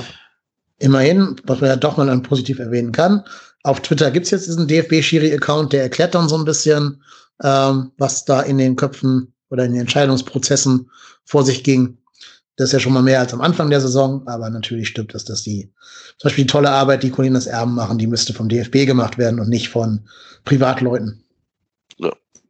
Ja. Aber mit dem DFB-Account so richtig erklären die ja da auch nichts. Die sagen ja dann bloß, ja, Tor zählt nicht wegen Handspiel, mehr nicht. Nee, nee, also, nee, nee das, das, haben sie richtig erklärt. Also, äh, wir haben unter, mehr, diesem, unter, diesem, unter diesem, diesem äh, Widget-Post, wo alles so mit so Bausteinen erklärt wird, hat nochmal ein echter Mensch drunter gepostet und hat das dann tatsächlich ähm, ausführlich erklärt. Ich kann es sogar eben vorlesen, weil ich habe es schon rausgesucht tatsächlich, was sie da geschrieben haben. Habe ich sogar auf meinem äh, Twitter-Account gepostet. Und zwar unter dem Account DFB-Schiris steht, auf den TV-Bildern, die dem VHR vorliegen, ist ersichtlich, dass FC Köln-Spieler Hector den Ball am Oberarm, Oberarm knapp unterhalb der Achselhöhle berührt. Somit im strafbaren Bereich. Aus diesem Grund hat der VA die Richtigkeit der Feldentscheidung, direkter Freistoß, bestätigt. KOE SFC als Hashtag. Und dann Hinweis, der Begriff T-Shirt-Linie trifft den nach den Regeln strafbaren Bereich für ein Handspiel nur bedingt. Der strafbare Bereich beginnt unterhalb der Achselhöhle. Dann habe ich eine Frage, wenn da steht, der hat den, was, hat, was steht da, der hat den Fre direkten Freistoß bestätigt? Aus diesem Grund hat der VA, also wahrscheinlich VAR gemeint, die Richtigkeit der Feldentscheidung direkter Freistoß bestätigt. Ja, aber Moment, aber wenn doch Fritz anzeigt, Tor, ist das ja eine Aussage, die nicht richtig ist. Ja, also ich, vielleicht deute ich seine Handsignale ja auch falsch. Ne? Dann macht ja jeder Schiri eine bisschen andere Gestik. Kann es nicht sein, dass er einfach quasi in die Richtung zeigt, das Freistoß in die Richtung? So kann sein, aber für mich sieht es halt echt aus, als würde er mit dem Finger auf die Mittellinie zeigen. Also das typische Zeichen für Tor. Aber wie gesagt, da kann man ja die, die Körpersprache von Schiris auch mal falsch deuten. Da würde ich jetzt kein Ei drauf schwören, okay. dass er das als, als Tor gegeben hat. Tja, ja. egal, wir werden es auch nicht auflösen können. Es ist jetzt, wie es ist. Und das besonders Bittere ist ja dann auch, dass wir jetzt halt auch der erste FC Köln sind und dann nicht mit 1-2 nach Hause gehen oder wenn es besonders bitter läuft, sich auskontern lassen zum 1-3, sondern auch noch 1-4 verlieren. Ja? Aber da habe ich jetzt mal eine, wirklich eine, eine Frage, bevor ich jetzt völlig ausraste. Also, dass man nochmal versucht, nochmal auf den Ausgleich zu gehen, geschenkt. Aber warum muss ich nach dem 3-1 nochmal so aufmachen? Ist, sind die besoffen? Vor allen Dingen, es geht ja ums Torverhältnis, ne? Ja, das also ja nochmal, dass du das 3-1 kassierst, ne? wenn du, wenn du nochmal versuchst, auf das 2-2 zu gehen. Das ist, ist okay. Da, da, da komme ich noch mit klar. Aber vor dem 4-1, äh, dass die so frei nochmal kommen, ist für mich unerklärlich. Ja, das ist auch wieder so, das ist ein einfaches Tor, ne? Das hat noch nicht mal was mit Aufmachen zu tun. Das ist einfach nur, Janus Horn steht scheiße und sieht den anderen da im Rücken gar nicht, den, den Freiburger. Timo Horn kommt auch nicht vernünftig raus und dann gucken sich wir alle doof an. Ja, und dann ist halt 4-1. Und ich bleibe dabei, das habe ich gerade schon versucht anzudeuten, es geht hier in diesem Wettbewerb ab jetzt auch ums Torverhältnis. Und du hast viele Spiele auch unnötig hinten raus nochmal durch mehr Tore verloren, als nötig gewesen wäre. Ich denke da an dieses Bayern-Spiel, wo wir noch irgendwie die Tore, weiß ich nicht, 4 und 5 oder so kriegen, nach gute, guter Leistung. Aber auch Augsburg, du führst 3-0, könntest da was fürs Torverhältnis tun, aber fängst ja noch die zwei Tore zum, zum 3 zu 2. Ja, und jetzt hat Bielefeld sogar einen Punkt mehr im Torverhältnis als wir. Und das ist bitter. Das kann zum Ende eben echt das Genick brechen, dieses eine scheiß Tor da gegen, gegen Freiburg. Ich überlege gerade, ob es punktetechnisch überhaupt noch auf eine Punktgleichheit auslaufen kann. Ja, wenn Bielefeld alles verliert und wir zwei Punkte, zwei Unentschieden holen, ne? Bielefeld hat zwei Punkte mehr. Also das heißt, wenn wir alles verlieren, wir holen zwei Unentschieden, genau, dann wären wir ja Stand jetzt mit Werder Bremen und mit Arminia Bielefeld punktgleich. Ähm, aber dann hätte Bielefeld ja wieder ein schlechteres Torverhältnis. Insofern, wir hätten so, ja verloren. Ja. Und wir hätten dann ja dasselbe wie jetzt, weil wir unentschieden gespielt haben. Ähm, nee, also insofern, okay, das kann man zurücknehmen. Vielleicht ist der eine Punkt das, was wirklich nachher wehtun wird. Ähm, hättest jetzt einen Punkt mehr, wärst du halt bis auf einen Punkt an Bielefeld und Bremen ran und stand jetzt auch in Hertha, die aber noch gegen Schalke spielen am Mittwoch. Freilos. Ja, freilos, leider ja. Ähm, haben wir ja auch noch dieses Freilos. Ne? Das heißt, du kannst bei beiden drei Punkte draufrechnen, auch wenn wir Wege finden werden, es zu verkacken, ich weiß. Aber apropos Hertha, lass doch mal auf dieses Spiel vorausblicken. Ich glaube, wir haben jetzt genug hier mit VAR und äh, Freiburg und weiß der Geier was uns hier abgearbeitet. Wir haben jetzt eine Stunde nur über das Freiburg-Spiel geredet. Das ist, da sieht man, wie sehr uns das beschäftigt. Aber wir haben jetzt noch zwei Gegner vor der Brust. Und ich weigere mich, mich in diese Haltung zu begeben, dass wir schon abgestiegen seien. Das stimmt nicht. Ähm, mir kann keiner erzählen, dass Arminia Bielefeld und Hertha BSC und Werder Bremen und eventuell sogar noch Augsburg, dass die alle ihre beiden oder drei ausstehenden Spiele beim, bei, bei, bei äh, Hertha, dass sie die alle gewinnen werden. Wenn du noch zwei Siege holst, überholst du einen von beiden. Da würde ich jetzt meine, keine Ahnung, meinen linken Hoden drauf wetten. Ähm, gewinn beide und einen, einen von diesen gerade genannten Grützmannschaften wirst du überholen. Die gewinnen ja auch nicht alles. Augsburg hat auch noch die Bayern zum Beispiel. Ähm, die kannst du auch überholen, wenn du zweimal, zweimal gewinnen würdest und die eben nicht nichts mehr holen. Ja, deshalb sehe ich noch nicht so, dass wir abgestiegen sind. Aber es wird jetzt alles auf das Hertha BSC-Spiel hinauslaufen. Da haben wir eine Einschätzung, ne Marco? Wir haben wieder einen jo, Gastbeitrag. Ja, ja. Du erzählst uns jetzt wann und wie und wo.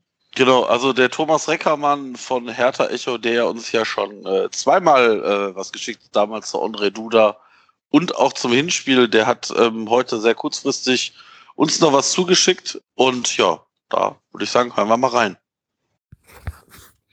Hertha BSC in der Spielzeit 2021 ist eine echte Wundertüte. 0 zu 0 gegen Bielefeld. Tja, das erste Endspiel, so hat es Pardada genannt, nur zum Teil erfolgreich. Am Mittwoch geht's nach Gelsenkirchen. Drei Punkte sind da natürlich absolute Pflicht. Und dann hat man vier Punkte Vorsprung zum FC. Und dann kommt das Spiel gegen die Kölner. Hm, und da rechnet schon der ein oder andere damit, dass dann die Entscheidung gefallen ist. Aber die Mannschaft wird immer weniger. Kunja hat sich verletzt, wird nicht spielen können. Maximilian Mittelstädt hat eine Gehirnerschütterung, wird nicht spielen können. Sammy Kedira ist noch verletzt. Ob er vielleicht gegen Köln wieder eine Wahl ist, Fragezeichen dahinter gemacht. Zwei Wochen Quarantäne machen sich einfach bemerkbar. Das haben alle gesagt, dass er Spuren hinterlassen wird, dass es Muskelverletzungen und ähnliches geben wird. Und genau das äh, ist jetzt gekommen. Deswegen die große Rotation. Am vergangenen Donnerstag gegen Freiburg neun neue im Team, 3 zu 0 gewonnen.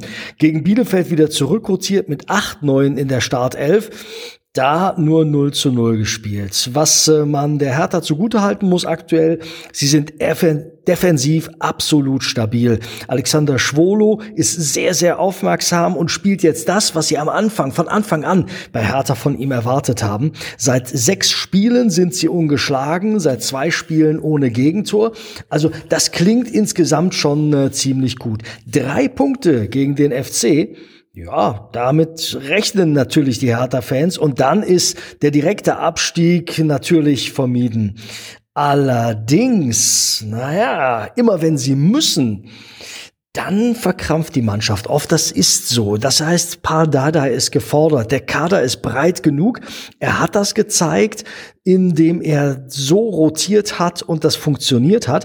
Also er ist breit genug, der Kader, um die Ausfälle zu kompensieren. Die Rechnung der Hertaner ist einfach. Drei Punkte am Mittwoch in Gelsenkirchen, drei Punkte gegen den ersten FC Köln. Dann ist alles in Ordnung. Dann hat man mit dem direkten und auch mit der Relegation nichts mehr zu tun. Aber auch das ist wieder sowas. Zweimal in Folge gewonnen hat die Hertha in dieser gesamten Saison noch nicht ein einziges Mal, auch wenn sie sechsmal am Stück jetzt ungeschlagen ist. Am letzten Spieltag geht's nach Hoffenheim. Bis dahin, sagen alle hier in Berlin, wollen wir raus sein aus dem gröbsten Mist, denn da wollen wir nicht zittern. Das haben sie schon mal gemacht am letzten Spieltag in Hoffenheim. Sie haben 2-1 damals verloren, haben sich aufgrund des besseren Torverhältnisses trotzdem noch gerettet. Aber so eine Zitterpartie will kein Mensch haben. Was es dafür braucht? Zwei Siege. Mittwoch Gelsenkirchen und am Sonnabend gegen den ersten FC Köln. Ja, vielen Dank an Thomas. Das war sein Beitrag dazu. Wie sieht denn eure Prognose für das Hertha-Spiel? Nee, andere Frage zuerst. Könnt ihr euch noch an das Hinspiel gegen Hertha erinnern? Boah, ganz, ganz schwer. Es war ein komplett vergessenswertes 0-0. Ich glaube, die einzigen Szenen, die uns da im Gedächtnis bleiben könnten, ist einmal dieser, das Ding, was ja, äh, Marius Wolf an der an Torwart-Eck vorbeizieht, als Isibue auf ihn geflankt hatte. Vielleicht die Szene vor Augen. Dann hat ja Gendusi, heißt der, glaube ich, äh, an den Pfosten getroffen, der 83. Und natürlich gab es da auch eine Szene, wo äh, wieder über Handspiel diskutiert werden musste, wo der Ball irgendwie von einem anderen Mitspieler an den Arm von Bornau springt und dann wurde diskutiert wegen Elfmeter oder nicht. Gab aber keinen. Frank Willenburg war unser Freund in dem Spiel. Ja, im Endeffekt ein komplett vergessenswertes Spiel ohne irgendwelche nennenswerten Highlights, außer die paar gerade genannten. Ein ähnliches Spiel erwarte ich jetzt auch für Samstag, ehrlich gesagt. Ich glaube, der Hertha reicht der Punkt, wenn die jetzt gegen Schalke gewinnen. Die werden also wahrscheinlich eher wenig tun für dieses Spiel. Aber natürlich sind die brandgefährlich. Ne? Wir alle kennen John Cordova. Wir haben ja noch andere gute Spieler. Ich bin ganz froh, dass Kunja sich da anscheinend verletzt hat. Also nicht, dass er verletzt ist, ist nicht, aber dass er halt äh, nicht spielen kann gegen uns, ist bestimmt ein Vorteil für uns. Ähm, boah, aber ich erwarte da jetzt nicht Fußball-Feinkost. Fußballfeinkost und der erste FC Köln, das beißt sich in der Regel sowieso. ähm, Denk mal an Augsburg hier, mein Freund. Ja. Ähm, ja, ich, ich irgendwie, ich meine, das Einzige, wo, wo ich so drauf hoffe, ist das, dass wenn ich den FC abschreibe, irgendwie der erste FC Köln es hinkriegt, mich eines Besseren zu belehren und dann doch irgendwie nochmal wie Phoenix aus der Asche zu kommen. Deswegen ähm, ist das jetzt so ein bisschen den, den FC selber schlecht reden, damit man nicht nachher noch enttäuscht wird. Also ich, nochmal, also die Hertha ist jetzt auch keine Truppe, vor der man sich jetzt einpissen muss. Und die haben ein paar gute Kicker, aber sorry, wenn wir in der Liga bleiben, müssen wir halt auch so Spiele dann jetzt mal gewinnen. Und je nachdem, wie das Spiel gegen Schalke von der Härte ausgeht, ich sag mal, im besten Falle hast du die auf Schlagdistanz und kannst die mit einem Sieg überholen, was ich halt nicht glaube. Also ich glaube nicht, dass, dass Schalke in dieser Saison noch einen Punkt holen wird. Doch, doch, die holen noch drei Punkte, nämlich am letzten Spieltag gegen uns, aber bis dahin nicht noch einen Punkt holen werden.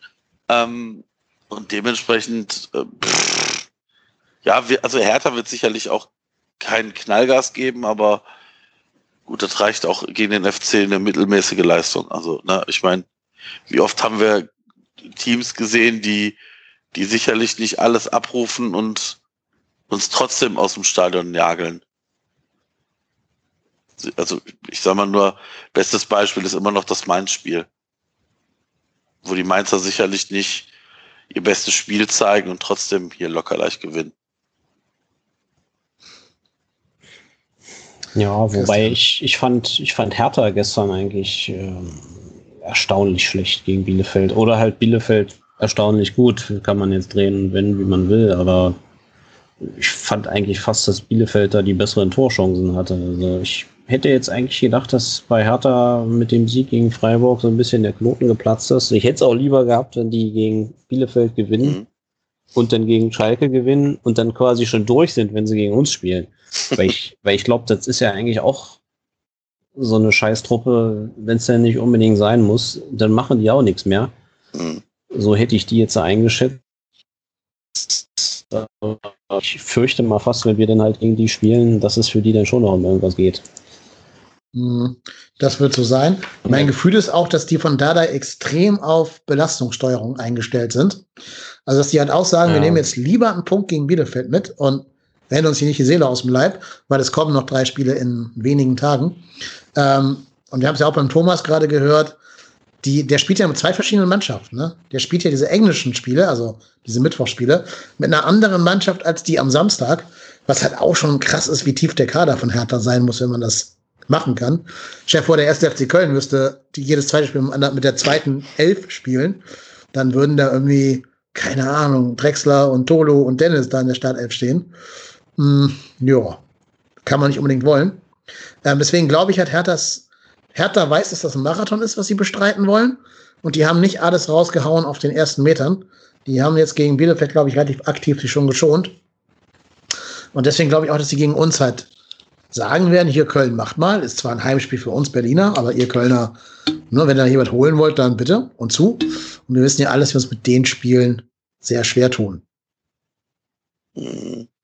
Erwähnen sollte man bei Hertha auch noch, dass da einige vier gelbe Karten haben und dann eventuell gegen uns ausfallen würden. Das sind Darida, gut, Kunja fällt sowieso aus, Pekarik, den Piotek oder wie auch immer man den ausspricht und Toruna Riga. Die haben alle vier gelbe Karten. Und ah, okay, das keine Nachteil. Es wäre schön, wenn die sich da alle ihre fünfte holen würden. Ja, vielleicht, wenn Schalke sonst schon nichts kann, können sie zumindest ein bisschen Feuer reinbringen in das Spiel. Damit ja. da, da möglichst viel Hektik und möglichst viel viel Nickeligkeiten reinkommen. Das können wir ja unseren Freunden oder vor allem unserem Freund Marc Uth mit auf den Weg geben. Der übrigens für eine Million zu haben wäre, ne? Im äh, Sommer, der Marc Uth. Der ist, Million, der ist gesperrt wegen seiner fünften gelben-Karte. Ach so, na dann nicht. dann soll er, gegen, soll er gegen uns bitte keinen Blödsinn machen am letzten Spieltag. Ja, sonst wird er nicht verpflichtet. Muss er zur Strafe noch länger in Schalke bleiben. Jo, haben wir noch irgendwas zur Vorschau auf das Hertha-Spiel? Wir sind alle nicht so richtig optimistisch, höre ich daraus. Ja, schwierig, ne? Also ja. wirst, du, du wirst jetzt sicherlich nicht, äh, äh, du wirst jetzt sicherlich jetzt nicht hier alles, alles niederzaubern. Also das wird ein Spiel, das vielleicht auch einfach über den Kopf entschieden wird und ja, wird spannend spannend. Wobei ich auch bei meiner Meinung bleibe, die ich auf Twitter geäußert habe. Im Abstiegskampf ist eigentlich egal, was in der Woche vorher war. Also es ist jetzt so ein bisschen wie Pokal, wo jedes Spiel seine eigenen Gesetze hat. Ähm, du kannst nicht aus der Form des Vorspieles jetzt, so kurz vor Schluss des Vorspieltages, so kurz vor Schluss jetzt ableiten, wie das nächste Spiel werden wird. Es kann auch sein, dass wir da rauskommen und Hertha von vorne bis hinten komplett klein spielen, so wie gegen Augsburg, äh, wie wir das getan haben. Und wir sind ja nun mal diese diese wankelmütige Diva vom Rhein. Also insofern würde es sogar passen, wenn wir jetzt gegen Hertha wieder eine sehr gute Leistung abliefern würden. Was jetzt nicht heißt, dass wir auch gewinnen. Ne? Also nur wenn wir eine gute Leistung abliefern, gewinnen wir nicht. Aber trotzdem glaube ich schon, dass wir die Mannschaft da nicht abschreiben sollten und dass wir auf jeden Fall noch alle Chancen der Welt haben. Hol halt sechs Punkte aus den nächsten beiden Spielen und dann gucken, wofür es reicht. Ja. Ja, also, ja, ja, klar. Ja, anders, anders wird es ja gar nicht gehen. Also, du musst es irgendwie versuchen. Ja. Ich denke, vier Punkte muss man holen, um den Relegationsplatz zu erreichen. Also ja, mindestens, ja. ja. Ja, mindestens, genau. Wir können ja nochmal Service hier für alle, äh, das Restprogramm der anderen Mannschaften, die da unten drin mit rumdümpeln, nennen. Da wären zu nennen Hertha, haben wir gerade schon gesagt, die spielen jetzt unter der Woche gegen Schalke dann gegen einen gewissen ersten FC Köln und dann am letzten Spieltag gegen die TSG Hoffenheim, für die es leider auch um nichts mehr geht, muss man ja leider ehrlicherweise dazu sagen. Arminia Bielefeld spielt jetzt noch gegen ähm, die TSG Hoffenheim tatsächlich und gegen den VfB Stuttgart, also gegen zwei Mannschaften, für die es auch um nichts geht. Aber zumindest hat Stuttgart ähm, ja auch gegen Augsburg gewonnen, wo es auch für die um nichts ging. Hoffenheim und Schalke. Bitte? Hoffenheim gegen Schalke nach 2 Rückstand. Ja, gut, ja, ja, das schon. Das stimmt, ja. Aber gegen Schalke ist jetzt auch, äh, naja. Ja, gut, aber. Ja, da wird mein, man zu Toren eingeladen, sagen wir so. Ja, das ist richtig, aber nichtsdestotrotz musst du es ja trotzdem auch erstmal wollen, ne? Mhm. Ja, das stimmt. Ganz spannend für die Gesamtlage wird das Spiel Augsburg gegen Bremen am nächsten Spieltag. 15.30 Uhr am Samstag ja fast alle gleichgeschaltet, die Spiele. Also parallel stattfindend. Ähm, ja, da muss man fast hoffen, dass Augsburg das gewinnt, ne? Ja. Die müssen gewinnen, damit Bremen da komplett unten reinrutscht. Weil Augsburg hat am letzten Spieltag die Bayern. Das heißt, die haben überhaupt keine Chance, als außer dieses Spiel gegen Bremen zu gewinnen. Die müssen da auf Sieg spielen. Ähm, oder einfach hoffen, dass die anderen dahinter keine vier Punkte mehr holen. Aber das würde ich als Augsburg jetzt eher nicht mich trauen, so zu spielen. Das heißt, die müssen gucken, dass sie am 34. Spieltag äh, safe sind. Und deshalb hoffe ich mal, dass Augsburg da vielleicht mit so ein bisschen jetzt mit dem Trainereffekt, mit Markus Weinziel und so, da noch einmal Bremen ganz dreckig 1-0 besiegt. Dafür sind die ja ganz gut hier, Augsburger. Niederlechner wirkt da einen rein und dann rennt Bremen 90 Minuten an und nichts passiert. Und dann spielt Werder Bremen am letzten Spieltag gegen Trommel für Spannung gegen Gladbach, genau. Gegen unsere Freunde vom Niederrhein.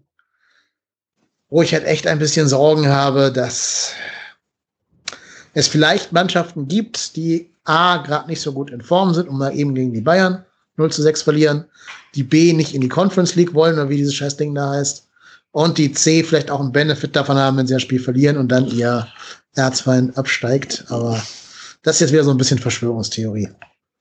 Ja, aber das weiß ich nicht, das sehe ich nicht. Also nicht in die Euroleague wollen, Conference League. Ja, ne? oder Conference League, ja. Aber deswegen verlierst du nicht extra ein Spiel. das glaube ich nicht. Nein, das glaube ich nicht. Nein, nein, nein. Glaube ich auch nicht. Und es sind auch nicht alle Mannschaften so ambitionslos wie wir, die dann jedes Mal, wenn es um genau. nichts mehr geht, quasi das Spielen einstellen. Also es sind nicht alle so wie wir. Das ist ja meistens so, auch wenn wir in der zweiten Liga schon am 31. Spieltag aufgestiegen sind, danach kam ja nichts mehr. Also mhm. das das, das zieht sich ja bei uns auch so durch. Ja. Wenn so ja. nichts mehr geht, da werden die Füße hochgelegt und ja, draufgeschissen. Ja, wobei, ne, ich denke da natürlich an ein Ereignis vor 43 Jahren. Meisterschaftsrennen, Gladbach, Dortmund. Ja, gut, ähm, aber. Ist eine ganz andere Spielergeneration. Als ob das ja. jetzt, Echt? vor 43 Jahren? Ja, so ein, bisschen, so ein bisschen. Aber halt, das, das interessiert doch einen Markus Thüram und Player und. Ja, das glaube ich auch. Das glaube ich auch. Ja, ich meine, es ist denen doch scheißegal, was, wir haben halt mit dem FC passiert ist. Wir haben halt an deren Eckfahne getanzt. Dem ist denen das, glaube ich, nicht mehr egal. Aber ihr habt ah. recht, die, die werden hier nicht den Wettbewerb verzerren, das stimmt schon. Ich verspreche auch persönlich, einen Präsentkorb nach Gladbach zu schicken, wenn sie es eben nicht tun und da durchziehen.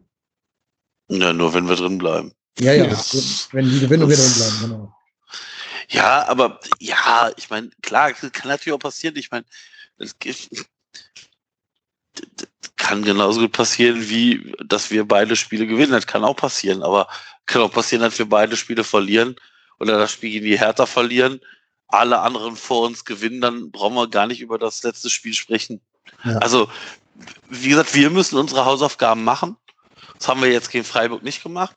Also Klar kannst du auf die anderen Teams gucken, aber es bringt halt nichts, ne? Solange wir nicht gewinnen, ist das total irrelevant, was passiert. Das stimmt. Wobei mir selber dabei ertappe, und ich glaube, Christian, du bist da auch so ein Kandidat für, wenn ich deinen Ausführungen da gerade richtig gelauscht habe. Ich gucke mir jetzt echt hier diese, diese Graupenspiele der Konkurrenz an. Hier Hertha gegen Schalke würde ich mir angucken. So kaputt nee. inzwischen. Nee. Doch. Gegner der Welt. Gegner Gegner-Scout. Naja, ich musste mich ja ein bisschen wenigstens, ich muss ja wenigstens ein bisschen so tun, als ob ich vorbereitet bin. Deswegen habe ich mir am Wochenende jetzt echt mal viel angeguckt. wobei, ich, wobei ich echt seit, seitdem Corona und alles ohne Zuschauer, muss ich ehrlich sagen, dass ich eigentlich fast nur noch den FC gucke und den Rest eigentlich nahezu gar nicht mehr. Ja. Apropos ohne Zuschauer, da lieferst du mir eine wunderbare Überleitung zu deinem Projekt, Christian, wo es ja auch um das Thema Zuschauer ja oder nein geht, und zwar genauer gesagt auf der Mitgliederversammlung, die jetzt bald ansteht. Dein Projekt ist House of Goats. Stellen wir uns mal vor, dass vielleicht jemand noch nie von House of Goats gehört hat. Wie würdest du ihm dieses Projekt äh, beschreiben? Uh, ja. Ja, im Prinzip die, die Einleitung, die da auf der Homepage steht, die, die sagt eigentlich vieles. Das, der erste FC Köln wird eigentlich immer so als schlafender Riese betitelt und es wird immer gesagt, ja, da ist doch eigentlich so viel möglich und so weiter und so fort. Und unterm Strich muss man ja eigentlich immer sagen, dass wir nicht mal ansatzweise dahin kommen, was eventuell möglich wäre. So, und unser Ziel ist es halt einfach, ähm, ja, das, wir wollen halt einfach mal bessere Zeiten mit unserem Verein erleben. Ne? Und das ist, und dafür sind wir der Meinung, muss man halt auch mal klipp und klar ansprechen, was halt alles falsch läuft im Verein oder falsch gelaufen ist. Ähm, ja, das versuchen wir jetzt einfach so ein bisschen mal aufzuarbeiten, weil unserer Meinung nach das von vielen Medien in Köln halt einfach nicht gemacht wird. Wie zum Beispiel, wir haben ja nun mal eine katastrophale finanzielle Lage und ähm, gut, unser Vorstand hat dann auch gesagt, dass derjenige da nicht dafür verantwortlich ist. Ähm, aber man, also ich vielleicht lese ich auch die falschen Sachen, aber ich habe nicht das Gefühl, dass derjenige, der Geschäftsführer Finanzen in irgendeiner Art und Weise von den Medien dafür angezählt wird. Im Gegenteil. Er wird ja immer noch als der Einäugige unter den Blinden im Geisbockheim irgendwo mal betitelt und das es stimmt so einfach nicht so. Und das versuchen wir so ein bisschen nach und nach äh, aufzudecken, aber halt nicht nur. Das ist, es wurde uns ja auch so vorgeworfen, dass es einfach äh, dass wir uns da nur an einer Person abarbeiten. Das Problem ist allerdings, ähm, Alexander Werle ist ja irgendwie im Prinzip, er macht ja alles. Ja? Also das Problem ist, egal was man irgendwo beim FC kritisiert, ähm, er hat ja irgendwo überall seine Finger drin. Ja? Also, es ging darum, wird Armin Fee geholt? Ähm, ja, Werle war einer seiner Fürsprecher oder vielleicht sogar der Fürsprecher. Äh, Horst Held äh, ja, ich kenne ihn noch aus Stuttgart, äh, einer der größten Fürsprecher. So, und er hat halt überall irgendwo seine Finger mit im Spiel. Und ähm, trotzdem wird überall so getan, als ob er damit überhaupt gar nichts zu tun hätte. So, und das versuchen wir so ein bisschen aufzuarbeiten. Hm. Es fällt ja schon auf, dass alle Entscheidungsträger, die bei uns jetzt installiert worden sind, Stuttgarter Vergangenheit haben. Ne? Gistol, äh, Held, Fee, ist ja, ja schon tatsächlich eine, mhm. eine bemerkenswerte Parallele zwischen diesen Leuten.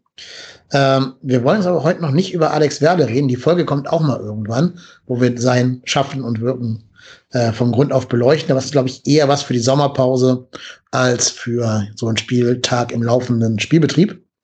Ähm, deswegen würde ich gerne mit euch, mit dir über deinen oder euren neuesten Artikel reden. Da geht es nämlich über die Mitgliederversammlung, die jetzt ja am ich glaube, am 15.06. steht die an, oder? 17.06. Ich weiß es gerade nicht ganz genau. Äh, ist auch egal. 17. genau. Da haben anscheinend ausgewählte Fans heute per E-Mail eine Einladung bekommen. Ihr beiden schon, ich nicht. Was ist da los, erster FC Köln? Was soll das? Schick mir eine Einladung, bitte. Aber ähm, die Einladung war ja auch im Geistbock-Echo abgedruckt. Das heißt, jeder ist, jedes reguläre Mitglied ist ordnungsgemäß eingeladen worden. Jetzt kommt aber das Aber.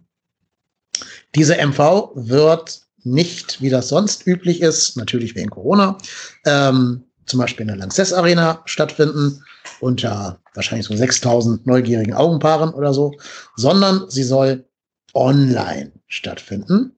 Ähm, wenn ich es richtig verstehe, auch rein online. Das heißt nicht als Hybridveranstaltung, wo ein paar vielleicht geimpfte Leute oder sonst wie im, äh, im, im Sitzungssaal sein werden, sondern komplett äh, digital. Und ich glaube, da habt ihr als House of Goats eine sehr dezidierte Meinung zu. Willst du uns diese Meinung vielleicht mal erklären, Christian? Äh, ja, die Meinung ist einfach, dass das nicht die Zukunft sein sollte, weil halt auch so, wie ich das jetzt vom FC verstanden habe, da weiß ich jetzt auch nicht, ob das alles so in Stein gemeißelt ist, was man da bisher gehört hat. Ähm, es kann denn irgendwo nie sein, dass da über Satzungsänderungen äh, abgestimmt wird und es keinerlei Möglichkeit gibt, da mit Reden irgendwie ähm, äh, eine Stellung da, äh, dazu zu beziehen. So, das, das kann einfach nicht sein. Ähm, also ist, so wie ich das jetzt verstehe vom FC, man kann dann irgendwo schriftlich über einen Chat äh, da seine Meinung dazu abgeben. Ähm, das, die Frage ist, wird das alles vorgelesen? Also ich könnte mir vorstellen, dass da bei der Mitgliederversammlung denn einiges einprasselt. Da ist dann die Frage, wird das überhaupt alles aufgenommen? Funktioniert das technisch überhaupt? Ähm, deswegen haben wir da doch ähm, ziemlich große Bauchschmerzen, was das angeht. Mhm. Wir können ja mal ganz kurz, bevor wir weiterreden, auf die Tagesordnung schauen, die Tagesordnungspunkte, die waren ja in der, in der Einladung enthalten. Also wir fangen mit den obligatorischen Dingen an, Eröffnung, Begrüßung und so weiter. So, dann muss als erstes schon mal festgestellt werden, dass die Einberufung und Beschlussfähigkeit ordnungsgemäß stattgefunden hat. Äh, das ist schon mal tatsächlich der erste spannende Punkt, denn Beschlussfähigkeit, also äh, per, per Satzung muss ja die MV barrierefrei sein. Habt ihr ja auch geschrieben. Das heißt, jeder Mensch muss ja Zugang, also jedes Mitglied muss ja Zugang zu dieser MV haben. Ist das überhaupt gegeben, wenn man das digital macht und damit vielleicht auch eine Generation von Rentnern oder von vielleicht auch sehr jungen FC-Fans da so eine, so eine Bürde, äh, so eine Hürde in den Weg wirft? Ist diese Mitgliederversammlung überhaupt barrierefrei? Meines Erachtens nicht. Ne? Ich, ich glaube jetzt nicht, dass, dass viele das technisch hinbekommen. Ja, das ist das eine. Ne? Und das andere ist ja auch, es gibt ja Menschen, die könnten es vielleicht von ihren Fähigkeiten her, aber nicht von ihren körperlichen Voraussetzungen her. Also sehbehinderte Menschen. Ja, Menschen, klar, ja, das, das, das kommt noch dazu. Ja. ja, die vielleicht auch nicht hören können und dann nicht verstehen, was gesagt wird, weil keine Untertitel oder keine Gebärden vorhanden sein werden. Wahrscheinlich, wie ich den FC kenne. Äh, genau. Man muss dazu sagen, normale MVs sind auch nur semi-barrierefrei, alleine weil da Treppen im Weg sind, aber das ist eine andere Geschichte. Es geht weiter mit dem Jahresbericht des Vorstandes und dem Jahresbericht des Mitgliederrates sowie die Stellungnahme zum Jahresbericht des Vorstandes. Dann kommt die Aussprache zu den Jahresberichten für das Geschäftsjahr 2019-20. Das ist schon mal die erste spannende oder der erste spannende Tagesordnungspunkt. Denn, naja, wie soll diese Aussprache stattfinden? Du hast es gerade schon gesagt, es soll wohl einen moderierten Chat geben. Ähm, aber moderiert heißt ja, der Moderator kann unterm Strich entscheiden, was er vorliest und was nicht. Oder sie, weil wahrscheinlich wird es ja Frau Zercher machen. Ähm, ja, und es ist also, ist nicht mal der Vorwurf, du kannst gar nicht alles vorlesen, was da kommt. Ne? Ähm, sagen wir mal, da sind vielleicht so 7000 Leute online. Das ist ja so eine Erfahrung, wie es bei anderen Vereinen jetzt gewesen ist. Bei 7000 Leuten, die da alle irgendwas schreiben, kannst ja auch nicht alles vorlesen. Jedes Camon FC und jedes Absteiger und weiß der Geier. Kannst ja nicht vorlesen. Aber du musst eine Auswahl treffen. Die Frage ist aber, wird diese Auswahl nach irgendwelchen ja, randomisierten äh, äh Kriterien getroffen oder irgendwelchen Qualitätskriterien oder nach dem Verein genehmen Kriterien? Und das ist in der Tat eine große Sorge, die viele Menschen haben, dass da auch nur die Dinge zu Wort kommen, die zu Wort kommen sollen. Ja, ich, ich kann mir das nicht vorstellen. Wie, wie soll das funktionieren? Also, wie soll das tatsächlich in Echtzeit funktionieren? Weil stell dir mal vor, ich meine, du, du musst das, du kannst es doch auch super torpedieren. Wenn ich jetzt, und das ein Chat ist, wo ich mitlesen kann, und da schreibt einer was rein, was, was ich torpedieren will, dann sorge ich mit ein paar Leuten dafür, dass, die, dass der Text ganz schnell nicht mehr gelesen wird weil da irgendwelche Leute irgendeinen Scheiß runterschreiben.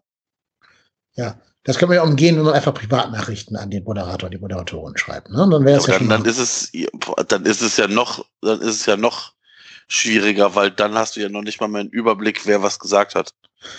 Nee, du musst ja einen haben, der die Privatnachrichten liest und einen, der den normalen Chat so ein bisschen moderiert. Zwei verschiedene so. Personen. So. Ja, glaube ich beim FC nicht. Nee. Aber das, das Fairste wäre doch, also das Sinnvollste oder jetzt auch so ein bisschen einer normalen MV nachempfundenste, wäre doch, wenn du dich vorher auf eine Rednerliste setzen lassen musst, auf die jeder drauf kann. Und dann musst du halt dich da, da irgendwie zuschalten lassen.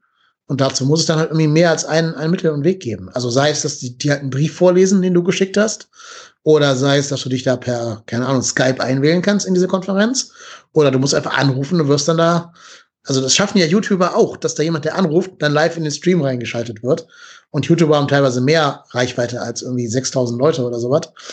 Das ist technisch möglich. Ob der FC das gebacken kriegt, ist eine andere Frage. Ja, wobei auch da reden wir ja dann auch wieder über barrierefrei, ja, wie viele Leute. Also man, man schließt halt im generell erstmal schon mal relativ viele im Vornherein aus, die das halt nicht können, die halt sich nicht über Skype da einwählen können, weil das halt technisch, weil ihnen technisch dafür das Verständnis fehlt. Ob deshalb man, sagte ich ja per Brief. Die könnten ja einen Brief dahin schreiben, der vorgelesen werden muss. Ach so, ja, ja, das soll, glaube ich, auch möglich sein. Also man kann es auch irgendwie per E-Mail machen im Vorfeld ist natürlich die Frage, wird das denn vorgelesen? Kommen denn da 300 Briefe an? Und äh, die Frage ist ja auch, wie lange soll das Ganze dauern? Also man kann das ja mit Fragen torpedieren ja. ohne Ende, dann geht das Ganze bis zum nächsten Morgen um 6 Uhr. Ja, aber das ist ja bei der normalen MV auch so. Äh, ja beim Redner auch noch danach tausend Nachfragen stellen. Naja, da gibt es ja auch eine Redlerliste. Also, das ist ja nichts Neues. Ja, aber ich glaube, das längste, was ich mal hatte, war so da war ich um zwei aus der Kölner Arena draußen. Also ja.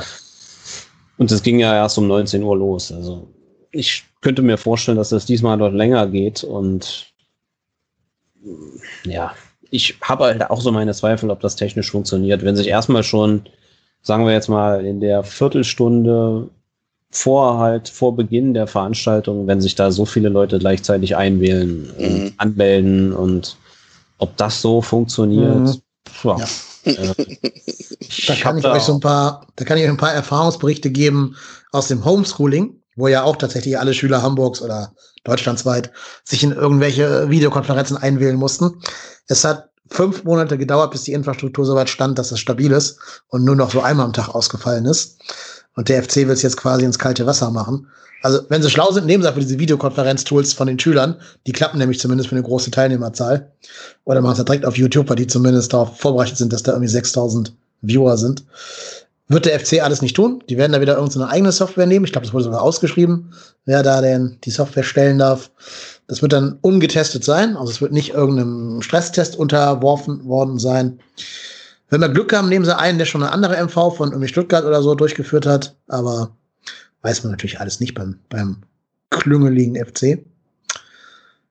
Ja, dann kommen die diversen Wahlen. Ne? Dann kommen die Entlastungen von Vorstand, Mitgliedsrat, Wahlkommission und so weiter. Und die Wahl des Vizepräsidenten oder eines Vizepräsidenten sowie die Wahl der Wahlkommission. Und da ist natürlich eine Befürchtung, die viele Menschen haben, dass ähm, ja bei digitalen Wahlen kann das Ergebnis ja nicht überprüft werden von irgendwem. Ja, das ist halt auch ein großes Problem. Man kann da einfach, also ich stelle es mir einfach mal so vor, dass es relativ schwierig ist, da irgendwas ähm, an Wahlen durchzuführen, ohne dass es eventuell irgendjemand danach anfechten kann. Ja, das sehe ich auch. Ich, ich, also ich glaube, das, das geht technisch, glaube ich, alle schon, aber ich glaube halt, wie rechtssicher dieses Ding ist, das wird man eventuell erst im Nachgang erfahren. War ich auch schon das bei, ähm, sorry, sag du ruhig. Ja, es reicht ja schon, wenn zum Beispiel irgendjemand sagt, ähm, zu dem und dem Thema, sei es jetzt irgendeine Satzungsänderung, da sind ja auch einige äh, dabei, dass dann irgendjemand sagt, ja, ich habe mich da jetzt nicht wirklich abgeholt gefühlt, äh, dazu keine vernünftige Aussprache. Meine, mein Kommentar oder mein Redebeitrag dazu wurde nicht vorgelesen und so weiter und so fort. Ich meine, wer schon mal bei uns auf einer Mitgliederversammlung war, der weiß, wie schnell sich auch manchmal durch gute Reden von gewissen Leuten, wie schnell sich auch mal der Wind drehen kann in so einer Halle. Also ich denke da jetzt zum Beispiel an jemanden, der halt früher mal Vorsitzender im Mitgliederrat war. Der wurde halt zu Beginn seiner Rede, als er vorgestellt wurde, mit einem gelben Five-Konzert empfangen. Und als er mit seiner Rede fertig war, gab es Beifall und Applaus. Also das ist, das ist schon, muss man mit bedenken, davon lebt so eine Mitgliederversammlung einfach auch. So, und das online virtuell darzustellen, ist meines Erachtens einfach nicht möglich. Hm. Ich habe gerade mal ein bisschen recherchiert, wer dieser Anbieter ist. Sie haben sich ja für die äh, Voting Partner GmbH entschieden. Diese Voting Partner GmbH hat eine Website, auf der ich mich äh, gerade befinde.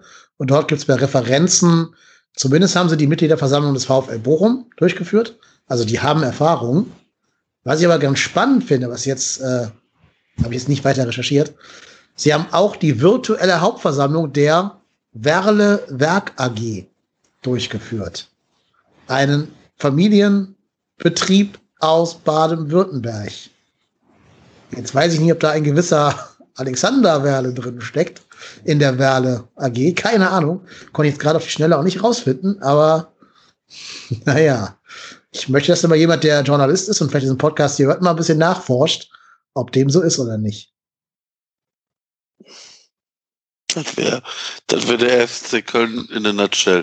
Jetzt äh, wird äh, erstmal Google bemüht, aber ja gut, das ist für nach, nach der Aufnahme. Ja, ähm, ich weiß, dass wir uns ja auch die Freunde von fc.com zuhören. Bringt das doch mal bitte in Erfahrung. Oder vielleicht hört ja auch der Express zu, wer weiß. Ähm, ja, ich weiß nicht, bin ich gerade über gestolpert. Keine Ahnung, ich kann da nichts zu sagen, aber spannende Zufälle gibt es. Ja, ähm, es gäbe ja auch die Möglichkeit, die MV einfach komplett zu verschieben auf unbefristet oder auf unvorhersehbare Zeit, bis man wieder mindestens eine hybride Veranstaltung ähm, einberufen kann. Wäre das für euch denn eine sinnvollere Lösung, also die MV komplett nach hinten zu schieben?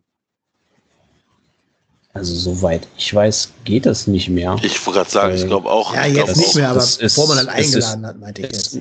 Ja, es muss, muss bis Ende Juni stattfinden, so, so ist zumindest mein Stand.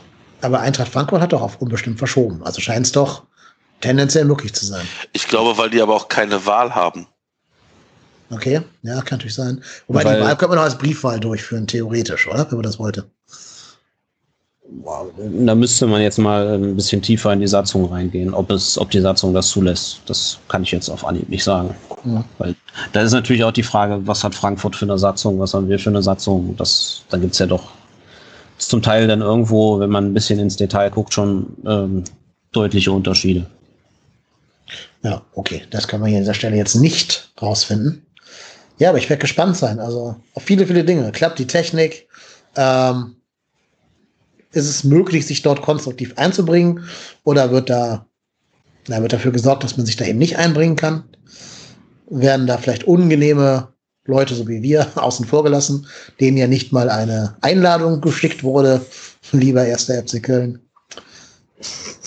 Ja, und ich, ich lese gerade noch mal so ein bisschen weiter hier.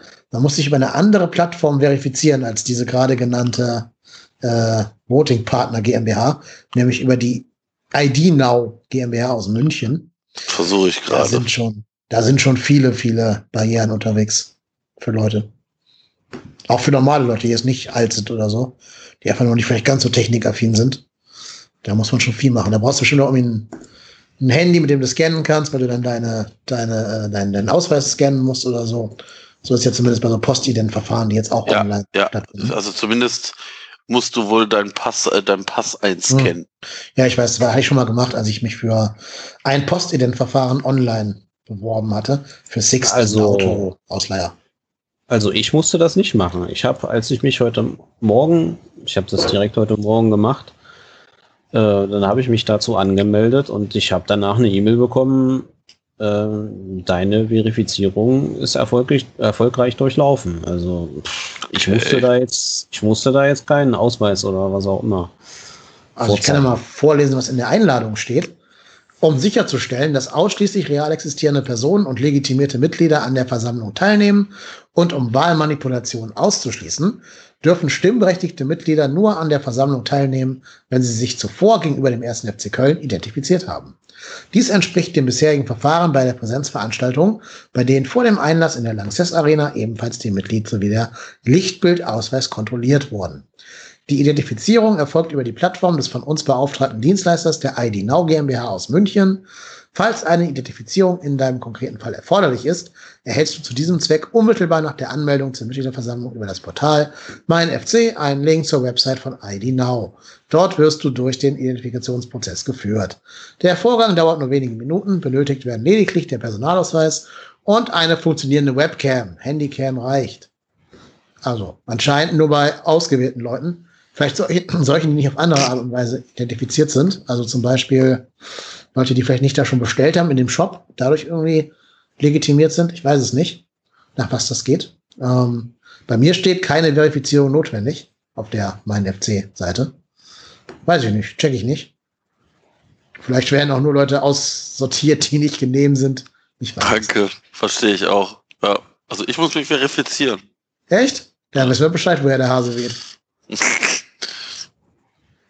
Ja, aber stellt euch mal vor, dann müssen sich jetzt eine halbe Stunde vor Beginn der Mitgliederversammlung noch irgendwie tausend Leute anmelden. Das ja.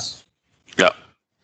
Das sehe ich auch als großes Problem an. Stell ich kann man ja anscheinend vor. jetzt schon machen. Also ich glaube, Marco, du könntest das jetzt machen, oder? Ja, ich, genau, ich kann das jetzt machen. Das heißt, du musst nicht Last Minute warten.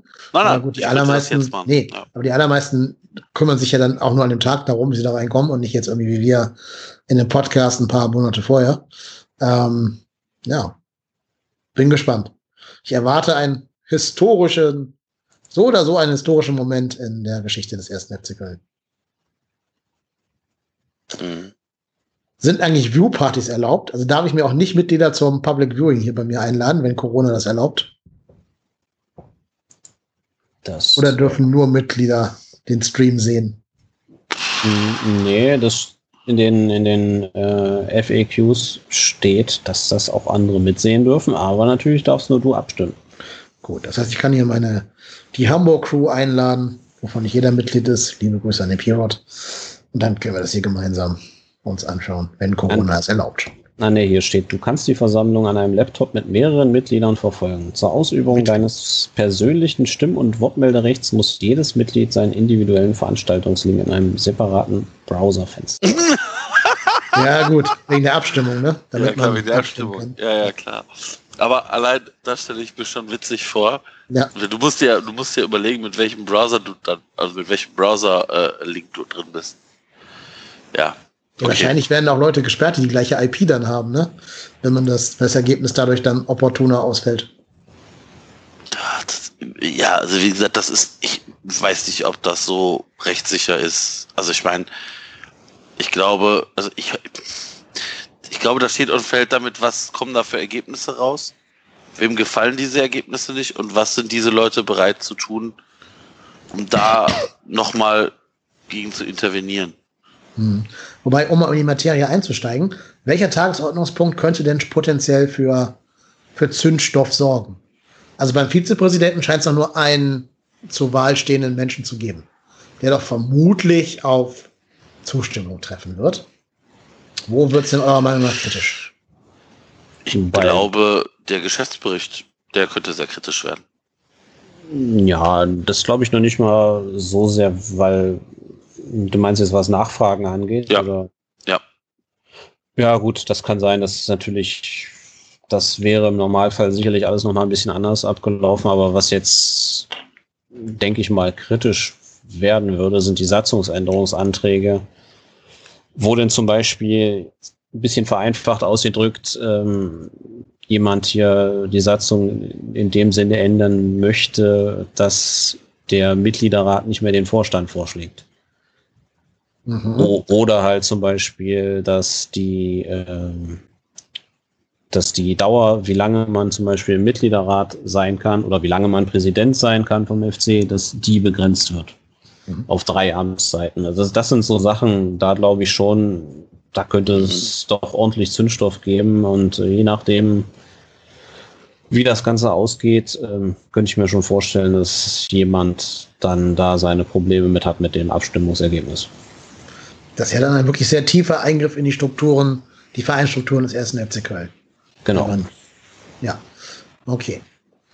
Ähm, ist ersichtlich, ob ein Fan das eingereicht hat oder jemand aus dem Vorstand? Nein, wahrscheinlich nicht. Ne? Weil es sind ja getrennte äh, Tagesordnungspunkte. Anträge des Vorstandes und Anträge von Mitgliedern. Das ist von Mitgliedern gekommen. Wie steht ihr denn dazu? Also ihr solltet jetzt nicht sagen, was ihr hier abstimmen werdet. Ähm, wir können es wahrscheinlich denken, aber angenommen, diese Satzungsänderung käme durch, was hätte das für euch für, sagen wir mal, Konsequenzen? Na gut, der Mitgliederrat wäre jetzt mal ganz grob gesagt eigentlich dann für einen Arsch. Enteiert, ja. Weil das dann ist der Mitgliederrat dann eigentlich nur noch dafür da, um irgendwie zu sagen, ja gut, wie das Trikot in zwei Jahren aussieht, um es jetzt mal deutlich vereinfacht zu sagen. So, und Gut, wobei er stellt ja die Mitglieder des gemeinsamen Ausschusses. Also das ist ja schon noch eine Funktion, die er hätte, eine konkrete Funktion. Ja, aber wenn, die sind ja trotzdem in der, in der Unterzahl. Mhm, das stimmt. So, und dementsprechend, äh, also das, was jetzt regelmäßig dem Mitgliederrat da irgendwo unterstellt wird, ständig irgendwelche Sachen zu blockieren, ist ja im Prinzip faktisch nicht möglich, weil sie immer in der Unterzahl sind. Mhm. Ja. Das ist richtig. Ja, ich, ich glaube halt einfach, dass wenn das Dingen, dass wenn das Dingen durchkommt, dann zieht euch mal an, Freunde. Dann werden hier Leuten Tür und Tor geöffnet und wir können es nur, nur noch über die Abstimmung in, in der Mitgliederversammlung dann in Zukunft verhindern. Und äh, ich, ich persönlich halte den Mitgliederrat für eins der wichtigsten Organe in diesem Verein. Und wenn wir da anfangen, irgendwie irgendwelchen populistischen Medien zu folgen und da wirklich dafür so, selber dafür sorgen, als Mitglieder des ersten FC Köln, dass der Vorstand von wem auch immer dann vorgeschlagen wird oder sich der, der neue, der zukünftige Vorstand wahrscheinlich noch selber aufstellen darf, ja, dann, dann werden das ganz, ganz, ganz, ganz harte und witzige Jahre werden. Weil dann sind ja die Rosenkriege vorprogrammiert. Mhm. Und gut, das hatten, hatten wir ja eigentlich auch so ja, schon. Also, genau. Also in der Regel war ja eigentlich in den letzten Jahren immer die, die so ein, zwei Wochen vor der Mitgliederversammlung waren ja eigentlich jedes Mal von einer Schlammschlacht geprägt. Also da, denn jedes Mal die üblichen Verbindungen, die man so kennt, die bestimmte Leute halt haben, ob das jetzt, das habt ihr ja in, dem, in eurem Podcast auch schon mehrmals erwähnt, ob das jetzt Frank Lusem ist mit äh, Toni Schumacher oder halt die Verbindung, die halt Herr Werle hat oder so, wie auch immer. Da wurden ja dann reihenweise irgendwelche Artikel dann irgendwo auf einmal äh, rausgebracht, die dann die eine oder andere Seite irgendwo in ein bestimmtes Licht gerückt hat. Ähm, das dürfte dann noch deutlich mehr werden. Absolut. Ich bin bei der Vorbereitung noch über einen Antrag äh, gestoßen, das Anlage 3 der Einladung. Ich lese jetzt hier den Namen des Antragstellers nicht vor. Aber der äh, möchte beantragen, dass folgender Satz aus der Satzung gestrichen wird. Und zwar gestrichen werden soll der Satz, der Verein bietet allen, unabhängig insbesondere von Alter, Geschlecht, Hautfarbe, Herkunft, Glauben oder sexueller Orientierung, eine sportliche Heimat. Der Verein ist politisch und religiös neutral. Also der Satz soll gestrichen werden. Und stattdessen sollen neu reinkommen folgende Sätze. Der Verein verhält sich parteipolitisch neutral und bekennt sich zur freiheitlichen demokratischen Grundordnung. Er verpflichtet sich zur Achtung aller internationalen Menschenrechte und setzt sich für den Schutz dieser Rechte ein.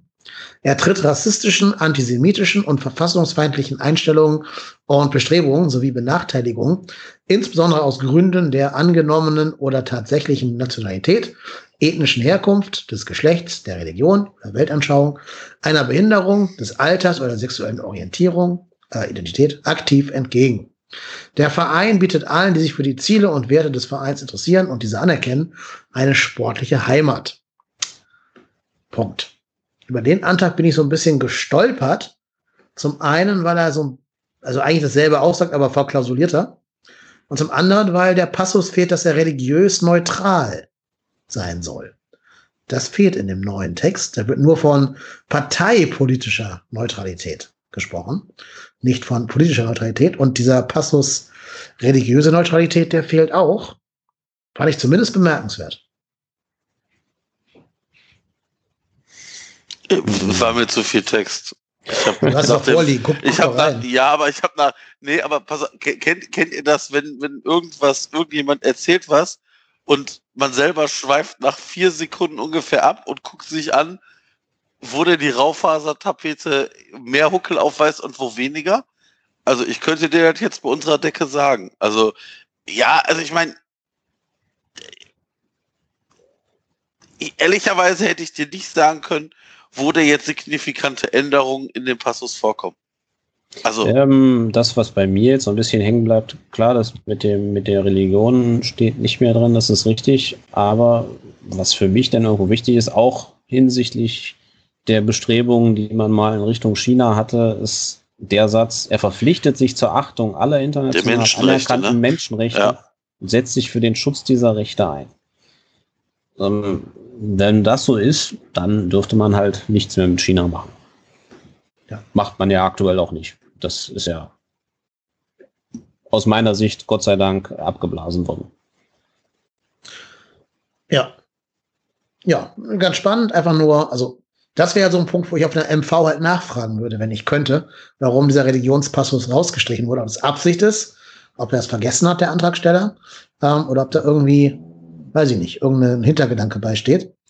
Weil ich möchte nicht, dass der SCFC Köln sich jetzt für eine Religion einsetzt und für andere nicht. Also auch wenn wir den Dom im Wappen haben, bin ich nicht der Meinung, dass wir uns irgendwie dem Katholizismus äh, verschrieben haben müssen. Das ähm, sehe ich dann doch ein bisschen anders. Wobei es geht ja hier noch weiter. Er tritt rassistischen, antisemitischen und verfassungsfeindlichen Einstellungen und Bestrebungen sowie Benachteiligungen, insbesondere aus Gründen der angenommenen oder tatsächlichen Nationalität, ethnischen Herkunft, des Geschlechts, der Religion, also da steht es dann irgendwo schon mit drin, oder Weltanschauung. Ja, steht aber nicht, dass wir uns zu religiöser Neutralität verpflichten. Das ist ein Unterschied, ne? Hm, ja, also ich verstehe es jetzt einfach so, dass es halt unabhängig der Religion ist. Also was für mich dann ein und für sich eigentlich eine Neutralität nee, ist. Das sind zwei verschiedene Paar Dinge. Da spreche ich jetzt mal als studierter Theologe tatsächlich. Ähm, du selber kannst dich einer Konfession zugehörig finden und trotzdem andere Religionen wertschätzen und achten. Du kannst sagen, ich bin Christ oder ich bin Katholik oder was der Geier was, aber alle anderen sind auch cool.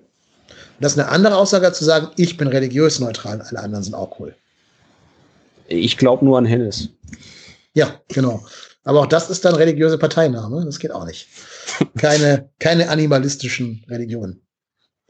Ähm, ja, gut. Ähm, glaube ich, macht jetzt keinen Sinn, sich alle Anträge einzeln durchzulesen. Aber ich würde alle Mitglieder und Mitgliederinnen, die vorhaben, an der MV teilzunehmen, herzlich dazu einladen, das zu tun. Also im Vorfeld in das PDF reinzugucken, das der SFC Köln bereitstellt, sind 18 Seiten. Ich weiß, muss man ein bisschen bisschen lesen, aber ähm, geht um viel. Ne? Es geht um euren Verein und ihr seid Mitglied, das heißt, ihr habt da wahrscheinlich auch ein irgendwie geartetes Interesse an der Vereinskultur, am Vereinsleben des ersten FC Köln. Und insofern muss man dann irgendwie jetzt in den nächsten anderthalb Monaten 18 Seiten in seinen Tagesablauf einbauen. So, wir haben jetzt ganz, ganz, ganz viel besprochen. Ähm, Habe ich noch irgendwas unerwähnt gelassen? Ja klar, ich vermisse da, wo die Angabe ist, welche Größe mein Hoodie hat. ist ja also virtuell, ist, gibt keine ich Hoodies. Ich scrolle die ganze Zeit hier schon, ne? Und warte darauf, mir den Hoodie aussuchen zu dürfen, der mir dann natürlich zugeschickt wird. Was ist da los? Die warten, die warten noch auf den Sponsor, der das bezahlt. Nein, nein. Marco, es gibt keine Hoodies. Und wenn, stecken die im Suezkanal fest. Das weißt du doch. Das ist mir, das ist mir. Werle macht Hoodies klar, oder was? Also, Nein, braucht er äh, nicht, braucht er nicht. Da sie die Abstimmung sowieso virtuell machen und da rauskommen kann, was die wollen, brauchen sie keine Hoodies. ja, ich scherze natürlich nur. Die Abstimmung wird komplett konform und notariell. Wird bestimmt, wird bestimmt ganz toll, ja. Ein Scherz, ein Scherz, ein Scherz zu später Stunde. Muss man mir nachsehen. Ja, ja, ich bin, ich bin gespannt. Also ich, ich kann das noch null einschätzen. Ich, wie ich den ersten FC Köln gehe, geht das wahnsinnig gut in die Hose. Weil, weiß ich nicht, die Mikrofonübertragung nicht funktioniert oder so. Und man äh, irgendwie nach einer Stunde erst auffällt, dass die Mitglieder gar nichts hören oder so. Ja. Und die Leute einfach nicht interessiert. Man kann also, ja den Chat liest, ja. Ja, man kann man kann irgendwo viel drüber lachen. Andererseits ist es halt schon wichtig, weil ja, halt äh, es natürlich. ist nee, äh, als auch was die Wahl des Vizepräsidenten angeht, die Tragweite zum Beispiel, wenn da der Herr Wettig nicht gewählt wird, ähm, sollte man dann vielleicht auch nicht unterschätzen, weil mhm. das könnte dann eigentlich auch ja so eine Kettenreaktion in Gang setzen. Ist dann die Frage, ist denn der Vorstand in der Form dann noch tragbar?